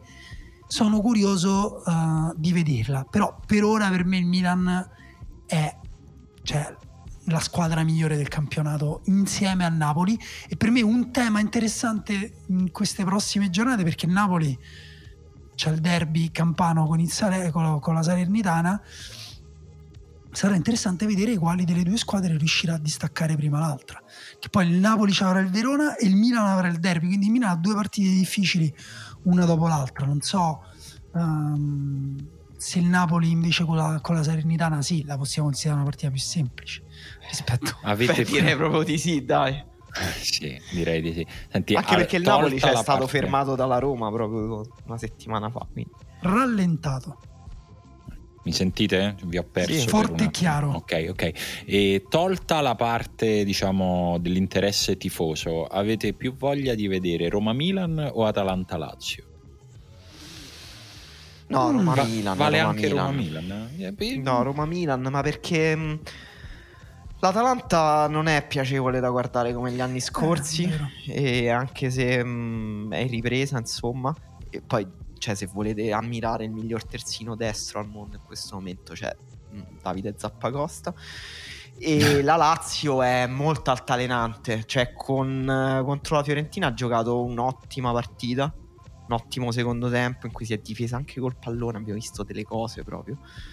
E, però um, mi sembra anche proprio in difficoltà a trovare un equilibrio. Mm, non lo so, cioè l'Atalanta-Lazio è una partita in cui sono molto curioso perché secondo me è un po' un test per entrambe. Eh, sì. eh, Roma-Milan forse come partita può essere più intrigante. Mm, io sono d'accordo con Emanuele, per me è più divertente guardare il Milan quest'anno sia della Lazio che, del, che dell'Atalanta. Sì, fra l'altro, eh, sì, è vero, rischia di esserlo anche in particolare contro la Roma, che comunque spesso poi le, le partite della Roma diventano una botta io e una te, cioè diventano un mm, incontro di sì, pugilato, quindi sì, eh, sì, potrebbe essere una bella partita. A me però, insomma, continua, continua a essere incuriosito da, da, da, questo percorso un po' a zigzag che sta facendo la Lazio nella costruzione di se stessa e sinceramente, sinceramente non riesco ancora a immaginare se, se e quando arriverà ad un punto di maturazione, non dico definitiva, ma un po' più stabile, perché davvero stiamo vedendo una squadra che una settimana fa una cosa e quella dopo non riesce veramente a fare neanche la metà di quello che ha fatto nella partita precedente. È un po'. Non, non, me, non me, ne ricordo molti di inizi così, così strani, così indecifrati. Sì, anche se per me, francamente, c'è anche contro la Fiorentina Mm, se guardi anche il gol, alla fine qual è, qual è, qual è la chiave di quel gol? Milinkovic Savic. Eh. Il lancio lungo di Peperena su Milinkovic Savic. No, Sì, sì, infatti è, rimane secondo me questo dato qui che la Lazio continua a far meglio le cose che faceva già bene con Simone Inzaghi, però ha smesso di fare bene altre cose, tipo si difende molto peggio e i limiti di rosa che aveva già prima e che con Simone Inzaghi eh, si coprivano un po', adesso stanno un po' esplodendo e la Lazio ha dei problemi sulla linea difensiva che ormai sono diventati clamorosi. Cioè, livello problemi in linea difensiva, 4 gol da Simeone. Sì, è un po', un po' fragile, secondo me anche mentalmente. Non so se può migliorare col tempo e con la, come dire, l'introiettazione, si dice introiettazione, dei principi di introiettamento, dei principi di, di, di Sarri, però mh, non lo so, è vero che la partita, effettivamente forse la partita con l'Atalanta può diventare interessante per questo, perché se tu riesci ad avere la meglio su una squadra che pressa alto, è intensa, ehm, ti mette in difficoltà quindi sulla costruzione che è uno o un altro dei problemi della Lazio di Sarri e che al tempo stesso ha una produzione offensiva molto elevata e che quindi ti mette eh, alla prova sulla tenuta difensiva e ne esci, esci comunque vincitrice pure da quella partita per me potrebbe essere forse la partita della svolta uh, della Lazio. Però per ora non, non, è che mi abbia convinto moltissimo. Invece vi volevo chiedere secondo voi sarà più dura per l'Inter assaltare il fortino di Gotti squadra in assoluto più difensivista della, del campionato l'Udinese oppure per la Juventus pareggiare l'intensità del Verona di Juric eh, scusate di Tudor per me rischia di più la Juventus questa giornata. Sì, forse sì. Anche, Anche perché se... l'Inter è in casa, la Juventus no. Mm. Sì, alla fine sono d'accordo, anche se il Verona per me è più altalena- altalenante dell'Udinese, nel senso che il Verona proprio perché è legato anche a- alla performance atletica ha delle partite molto brillanti, molto difficili per gli avversari, però partite di grande calo, mentre l'Udinese è una squadra che secondo me è fastidiosa quasi tutte le partite anche perché ha dei giocatori forti. Sono sì. un grande fan della rosa dell'inglese. Io... È vero che ha giocatori di una qualità superiore a quella che uno immagina abbia il vero. Ho un'ultima domanda. Magari ci dimentichiamo un'ultima domanda da farvi prima di, di salutarvi, perché oggi vi, vi, vi, devo lasciare un po' prima. Stavo finendo di guardare il calendario, insomma, a parte che riguardando, insomma, ho letto che, che giocano Sassuolo Empoli. Volevo comunque aggiungere che io sono stato proprio felice per Dionisi, cioè che è uno che quest'anno gli si stava iniziando a mettere la stagione in un modo in cui tutti gli dicevano bravo, ma poi continuava a perdere le partite. Invece proprio molto felice per la soddisfazione proprio professionale di Dionisi, ma volevo in realtà andare su un'altra partita e chiedervi, secondo voi persone che non tifano Bologna o Cagliari esisteranno al mondo e guarderanno Bologna-Cagliari? Cioè, perché non, vedo altri motivi sinceramente per guardare Bologna Ma lunedì? non tifare io, io, la guarderò, penso. Lunedì. Sì, sì. Vabbè, ma tu sei un po' 100%. tifoso del Bologna. Non rientri nella domanda. Perché veramente eh, per me rischia di essere una partita veramente terribile. Sì, sì, perché proprio sono due squadre per me ridotte proprio all'osso, proprio come energie, come idee. È vero che il Bologna ha fatto una partita, come si dice a Roma, gagliarda contro il Milan, però contro il Napoli ha fatto una partita horror. Proprio non voglio esagerare, ma una delle peggiori prestazioni di squadra della storia dello sport. No, quest'anno, diciamo quest'anno, però mm, molto molto male proprio il Bologna ha perso qualsiasi principio, adesso sta cercando un po' di barcamenarsi. Secondo me il Cagliari deve, cioè deve comunque tirarsi fuori dall'ultima posizione in classifica, è assurdo. È assurdo che il Cagliari sia ultimo in classifica, secondo me. Non ha una rosa. Mazzari ha fatto 5 punti in 6 partite. Eh, ha detto contro la Roma: la prima volta che ho visto una squadra di Mazzarri. Disse Mazzarri. Sì, che non che so. Ha cominciato a parlare in terza persona. Quindi. Che forse è l'unica persona al mondo che lo dice con un'accezione positiva. Cioè, forse tutti gli altri direbbero: Eh, lo sai che è la prima volta che ho visto una squadra dei Mazzarri, cazzo, mi sa che è finita. Però invece lui l'ha gene... detto. Seriamente, secondo me in generale il Bologna forse è più forte, però. Cioè... Del Cagliari, vabbè. Sì. sì. Mm, partitaccia so. comunque. Non lo so. Per tutte e due, una di quelle partite che giochi effettivamente giochi proprio con la paura di giocare, secondo me. Forse il Bologna meno, però comunque pure il Bologna ci cioè, sarà un certo punto in cui iniziarono pure loro a cagarsi sotto e forse Mialovic pure era un po' messo in discussione da... Se ne parla a Bologna, Emanuele, di fare fuori Mialovic eh, dalla panchina? Costantemente, però... No, ma mm, dico a livello di cioè, dirigenti, il presidente... eh, la questione è che lui guadagna troppi soldi. È un po' difficile mandarlo via. È uno in una gabbia dorata? Eh sì, è uno degli allenatori della serie che guadagna di più, quindi Eh. un po' difficile per un club come il Bologna cacciarlo. Eh, però, però ecco, se, se dovesse perdere col Cagliari, È un po' te le cerchi. eh, un po' diventa sempre più difficile. Sì. Cari ragazzi, è il momento in cui vi lascio, ma vi lascio in un'ottima compagnia, perché è la compagnia dei nostri ascoltatori con le loro belle considerazioni sulla vita e sul calcio.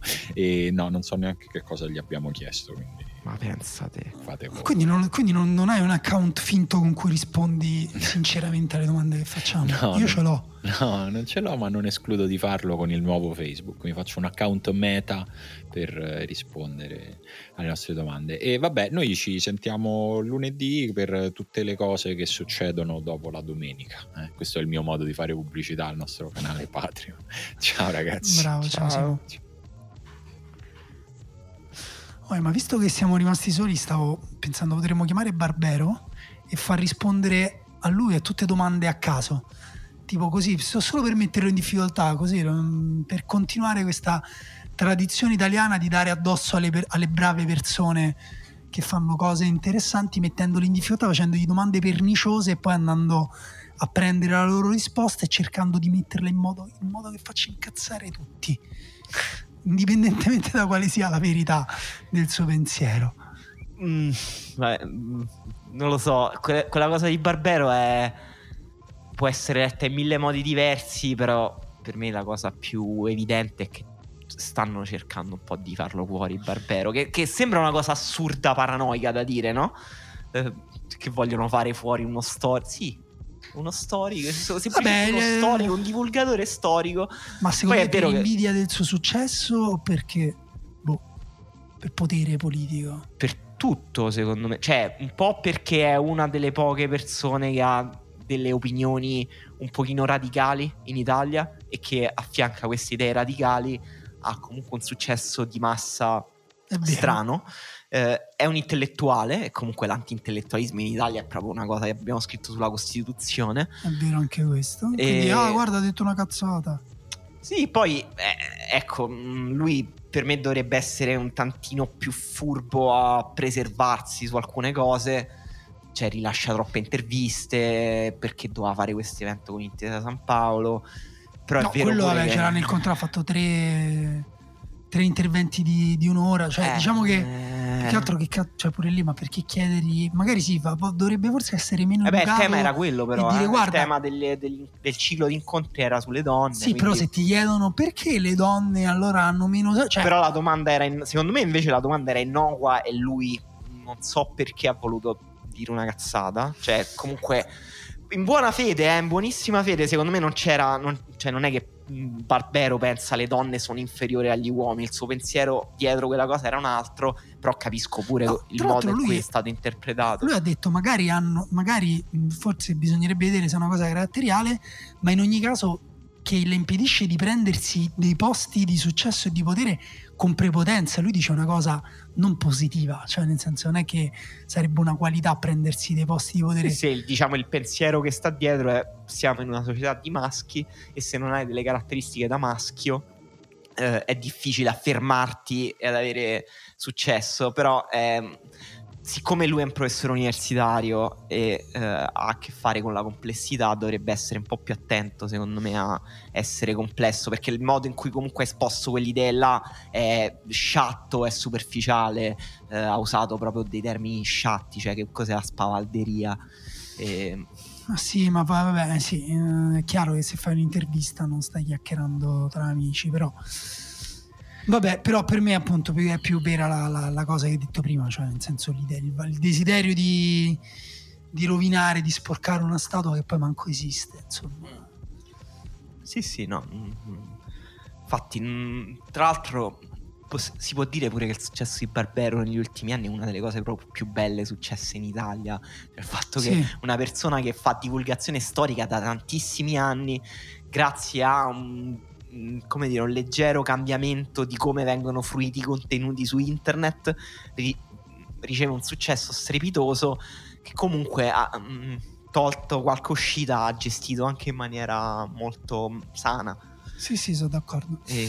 Invece, cosa abbiamo chiesto ai nostri ascoltatori per farli rispondere? Chiesto: male? è tornato il freddo? Voi state tornando nei luoghi chiusi come prima della pandemia? O vi fate ancora scrupoli? Ristoranti, concerti, bar, treni? No, non è una domanda molto da te. Cioè, eh? posso dire. Eh, perché te comunque cioè, hai una giusta gestione di queste cose. Cioè, tu comunque non mi pare che c'hai molta ansia o è chiaro che non vai neanche in un bagno di folla o senza allora, mascherina. Non lo so, per tu è ansia? No, io no, appunto. Però eh, mm, cioè, no, senso... io, io, non ho particolare ansia, però è vero che non, comunque non sono tornato a fare le cose che facevo durante la pandemia. Tipo... Per esempio, qualche settimana fa c'era una serata in un locale qua al Pigneto che è molto piccolo e facevano un concerto, una serata. Eh, ed era una serata in cui mandava di uscire. Tra l'altro. Fanfulla? Eh, no, era al 30 formiche, ah. però è comunque piccolo come il fanfulla. Per esempio, al fanfulla non sono più tornato ancora.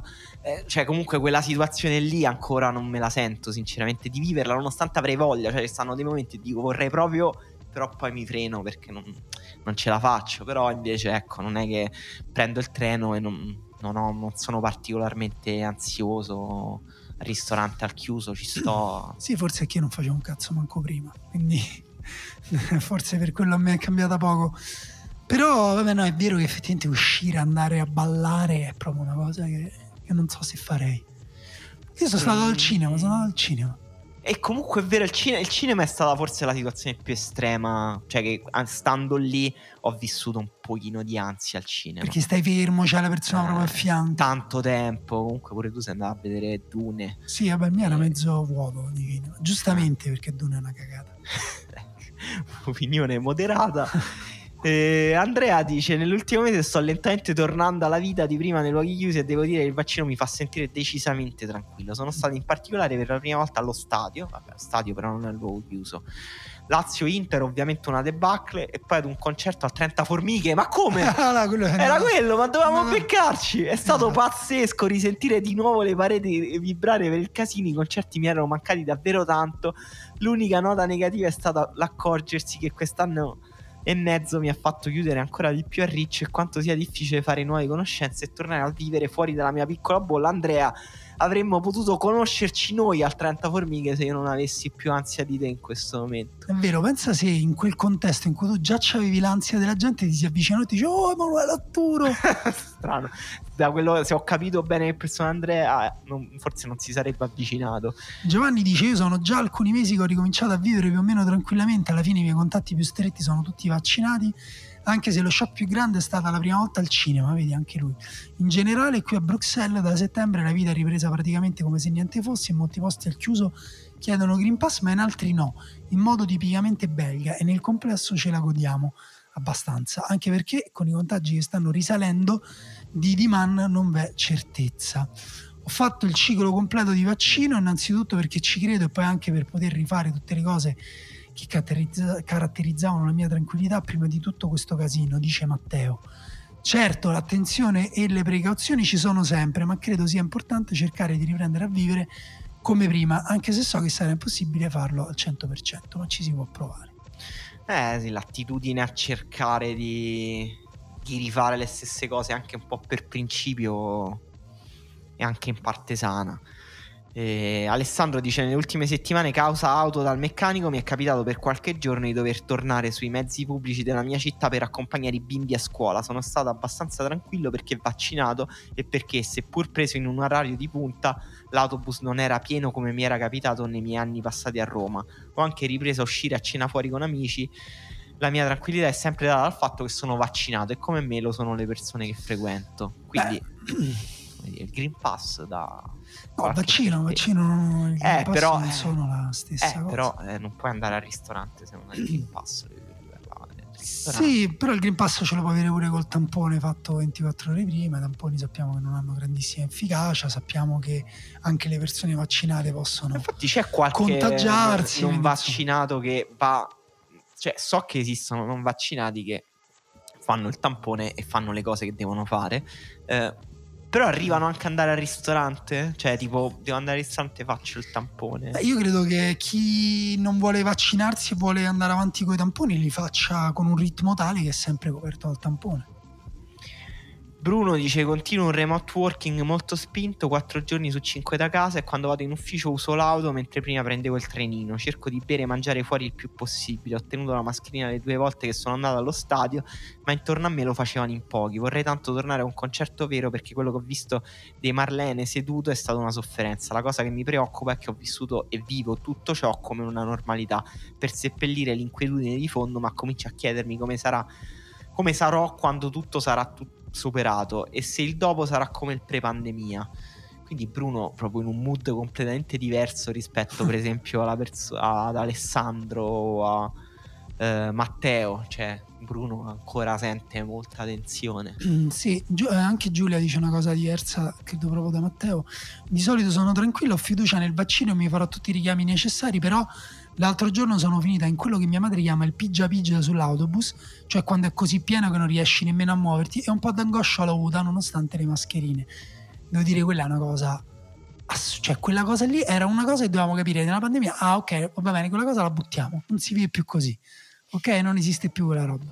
Invece no, siamo tornati a vivere eh, così. Mochele Mbembe dice: Mi sono deciso finalmente a prendere un aereo questo weekend. Napoli, come da consiglio di Simone De Emanuele, ah, grande. Devo dire che ho dovuto superare. Beh, perché io non ho mai consigliato Napoli, cioè io sono quello che sa che non c'eri quando abbiamo letto. Ah, io vado a Napoli, la ma- io prendo un treno, vado a Napoli la mattina, mangio i fritti, aspetto passeggiando l'ora di pranzo, mangio a pranzo, mangio un babà e prendo il caffè e prendo il treno di ritorno. Infatti pensa quanto ieri, amo Napoli. Quasi tutti i giorni lo faccio. Devo dire che ho tantissime ragazze anche a Napoli che saluto. Devo dire che ho dovuto superare un po' di, re- di remore iniziali. Per il resto, anche prima del Covid, preferivo aperitivi ed attività all'aperto anche d'inverno. Andare al ristorante mi fa cagare. Invece a me quello è il contrario. Questa è una mia piccola fisi, ma a me mi ha Cioè? sempre fatto. sempre stato sul cazzo stare fuori nei ristoranti. Vabbè, d'estate fa. mm, Strano. Va bene, però a me piace l'interno di un ristorante, vedere com'è, mi piace sentirmi in un luogo chiuso e confortevole, all'aperto la gente che passa, ti chiede le sigarette, eh, le macchine, la puzza, non- mi piace stare dentro un posto, voglio vedere come cazzo avete arredato questo posto. Vabbè, ma davanti con Mochele che dice quindi non spingo particolarmente per tornare al chiuso, perché a lui piacevano i posti all'aperto invece. L'unica cosa per cui lo farei volentieri sono concerti serate reggae, molto specifico, ma viste le vergognose decisioni del governo sui concerti, esempio caso Cosmo, mi sa dovrò aspettare ancora. Sì, mi sa di sì. Laura dice che frequenta pochissimi luoghi chiusi per ora. Tra un paio di settimane andrò a Torino ad assistere a due match delle ATP Finals e sarà il primo evento al chiuso a cui parteciperò dall'inizio della pandemia. Non so ancora come mi sento in merito, spero solo che gli organizzatori siano in grado di trasmetterci sicurezza e ci diano la sensazione di saper gestire la situazione. No, no. Stanno lì perché devono fare il minimo indispensabile per tenere aperta la baracca. Senti invece Lorenzo che situazione. Sono in una struttura per quarantena a Shanghai, appena sbarcato in Cina e per 14, e per 14 giorni non posso nemmeno aprire la porta della stanza. Questa ennesima dolce clausura è il prezzo per la libertà pre-2020 o quasi.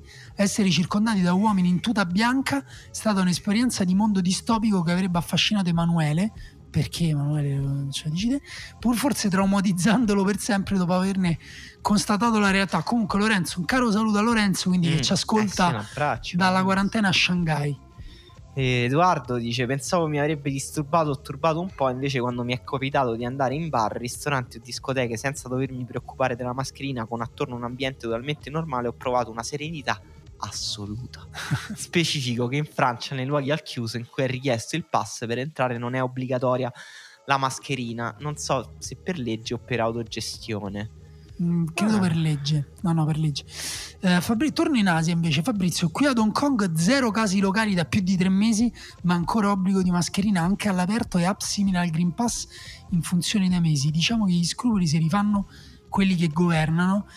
Allora, devo dire, mi dispiace che Lorenzo è in quarantena a Shanghai perché vita notturna a Shanghai pazzesca, città Eh. incredibilmente promiscua. Tu mi hai raccontato delle cose su Sì. Shanghai barbare. Sì, a Shanghai io uscivo dalla stanza, ho preso una stanza in affitto per, insomma, dove vado sempre quando vado a Shanghai. Io esco direttamente cosparso d'olio, perché ci sono quei locali in cui è bene essere già cosparsi d'olio per le carezze. E Hong Kong non ti dico neanche. Hong Kong, infatti dico Fabrizio, sì, va bene lo scrupolo, però se entri in quei locali che conosco io col Green Pass e poi succedono le cose che, insomma, beato te, beato te Fabrizio. Luigi dice "S- zero scrupoli, ma attualmente è tre giorni che sono chiuso a casa causa Apollo. Abito a Catania. Eh, anche a te un Ah, abbraccio ah, allora sì. Luigi. Speriamo che quando ci ascolterai tutto sarà ok. Enea dice: Ho approfittato della riapertura degli stadi per tornare a San Siro dopo tre anni di assenza. Un paio di giorni a visitare Milano con la mia ragazza con Inter Sheriff di Champions come ciliegina sulla torta. Giusto un po' di ansia per gli spostamenti in metro, ma per il resto tutto molto bello. Francesco, sono stato molto attento fino a quando non ho fatto il vaccino, da lì più o meno conscia- consciamente mi sono rilassato. In ogni caso, nei bar e ristoranti sto quasi sempre all'aperto. Al cinema vado tranquillo perché si sta larga ai concerti idem. Gli unici posti dove ho ancora l'impressione che il virus aleggi certamente nell'aria che respiro è su autobus e treno. Allora uso mascherina, gel, eccetera. E Emanuele, sto cercando di tornare alla normalità, visita al salone del libro, gita al lago, eccetera, con le accortezze del caso, in primis la mascherina. Stupido semi-off topic, la mascherina ci rende un po' più affascinanti dando priorità allo sguardo. Per il momento mi tengo stretto questo mini lato positivo. Sì, guarda, mio padre diceva non fidarti delle donne sedute, io dico non fidatevi delle donne con la mascherina, prima chiedetegli eh, un accendino oppure se vogliono una sigaretta. E questo insomma. sarà il tuo, la tua debacle barbero di oggi. Vabbè, non sono, lo, lo- lo dico adesso che non ho il potere, la, co- come dire, la fama di Barbero, eh, magari se la tengono, se la registrano. Vabbè, perché? Ma scusa, non posso dare consigli sul rapporto uomo-donna, mo. anche, do- eliminiamo an- del tutto. anche uomo-uomo. eh, anche- Uomo-uomo già è diverso comunque, già è diverso. Perché la bellezza degli uomini passa meno, secondo me, da, Dalla bocca? da- da- anche dalla- dai lineamenti, no? dalla pulizia dei lineamenti. Mentre Non invece so. con le donne siamo più appunto condizionati da secoli di immaginario interrompere questa, pop. que- queste considerazioni e leggere il commento di Francesco. Io sinceramente dopo quasi due anni di pandemia, due dosi di vaccino, ho completamente ripreso il gusto e la spensieratezza di stare nei luoghi chiusi. Cioè, comunque negli uomini è bello anche un naso grosso, no, una Anche mandina, donne. ascella. A me piace il naso Dipende. grosso donne. Sì, è vero, però dipende da cioè, Anna, Anna Pet- eh, no, come si chiama? Andrea Andrea Petkovic. Petkovic, sì.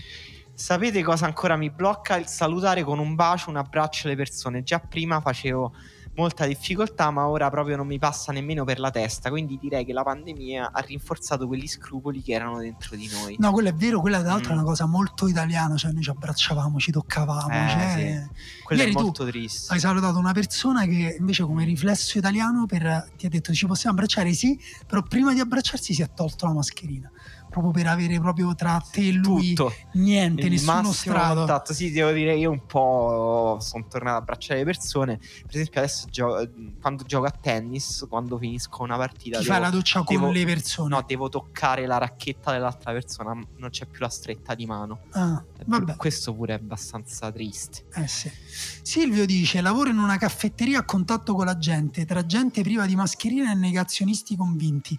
Nel Regno Unito non abbiamo il Green Pass, quindi tutti possono entrare nei locali aperti. Tutta questa promessa per dire che, visto che il mio lavoro è la prima cosa che mi mette a rischio contagio, ha fatto sì che mi facessi molte meno remore a tornare in ristoranti e luoghi chiusi dopo la riapertura.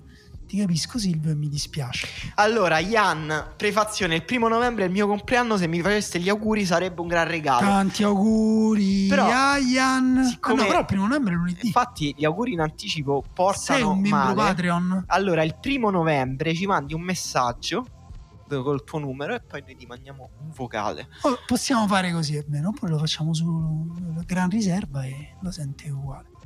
Passo le giornate chiuse- chiuso in casa a studiare, quindi non ho più una concezione del freddo se non quando sto con le finestre aperte. Tra pochino arriverà la classica domenica con copertina a te, partita alle 6, libro di qualsivoglia materia. Sì, il libro che io ogni tanto porto vicino a me per guardare insieme le partite. Questa è un'abitudine che ho preso anch'io ultimamente. Mi trovo molto bene. Che mi dico, magari mi annoio e mi leggo un libro, però poi magari. Non mi... c'è partita abbastanza noiosa. No, sì, sì, c'è a voglia, però di solito proprio non mi metto proprio neanche davanti a guardarli. Ado dice con un litro di Pfizer in corpo non mi spaventa più niente. Scherzi a parte, terza dose appena fatta. Ammazza, già terza dose. E check degli anticorpi ogni due settimane. Mazza, questo. Ah, beh, però, evidentemente per lavoro mi fanno vivere il tutto con estrema tranquillità. Peccato che io al momento viva in Transilvania, dove ad essere vaccinata è solamente un quarto della popolazione. Bar e ristoranti hanno orari e regole assurde dei concerti per ora nemmeno l'ombra, ma senza saper leggere né scrivere ho investito un po' di lei, la valuta locale, lo dice per Emanuele che vede sessismo dappertutto, nel prossimo concerto degli Slipknot a Bucarest. E vattene a se io mi porterei il coltello e verrei con, non so, con uh, qualcosa per difenderti mh, dalle coltellate, invece mh, per vedere gli Slipknot a Bucarest. Molto bello, in nome di un'adolescenza mai finita, vabbè certo. Maio dice che a Ravenna fa freschetto, ma fuori si sta ancora bene. Maio, uno, non sei venuto a sentirci a Bagnacavallo, questo non ti fa onore. Due, fa freschetto, ma tra poco c'è un'umidità che ti si mangia vivo, Maio. Quindi sono contento che poi quello che dici dopo è che sei abbastanza tranquillo. Ehm, Tommaso dice più che per scrupoli una grande dose di pesaculismo che la pandemia ha contribuito ad accentuare. Spero inventino un vaccino anche per quello. Carlo invece dice molto serio: Mi faccio scrupoli, ho smesso di andare fuori a mangiare. Se devo andare, vado in settimana nei posti meno battuti. Eh. Ed è eh, brutto, mi dispiace, eh, Carlo. Spero che usciamo anche da quest'ultimo strato di situazione perché e, ehm, tutti siamo più tranquilli. Luigi dice: In realtà lo scoglio psicologico per ristoranti, bar, cinema affini, anche se continua a preferire che le persone non siano accalcate. Ho ancora un po' di remore invece per mezzi di trasporto a lunga percorrenza, dovuto al elevato numero di ore da dover passare in una scatola non arieggiata e con gente che continua a mettere mascherine sotto il naso, annaspando come se fossero fatte di ghisa.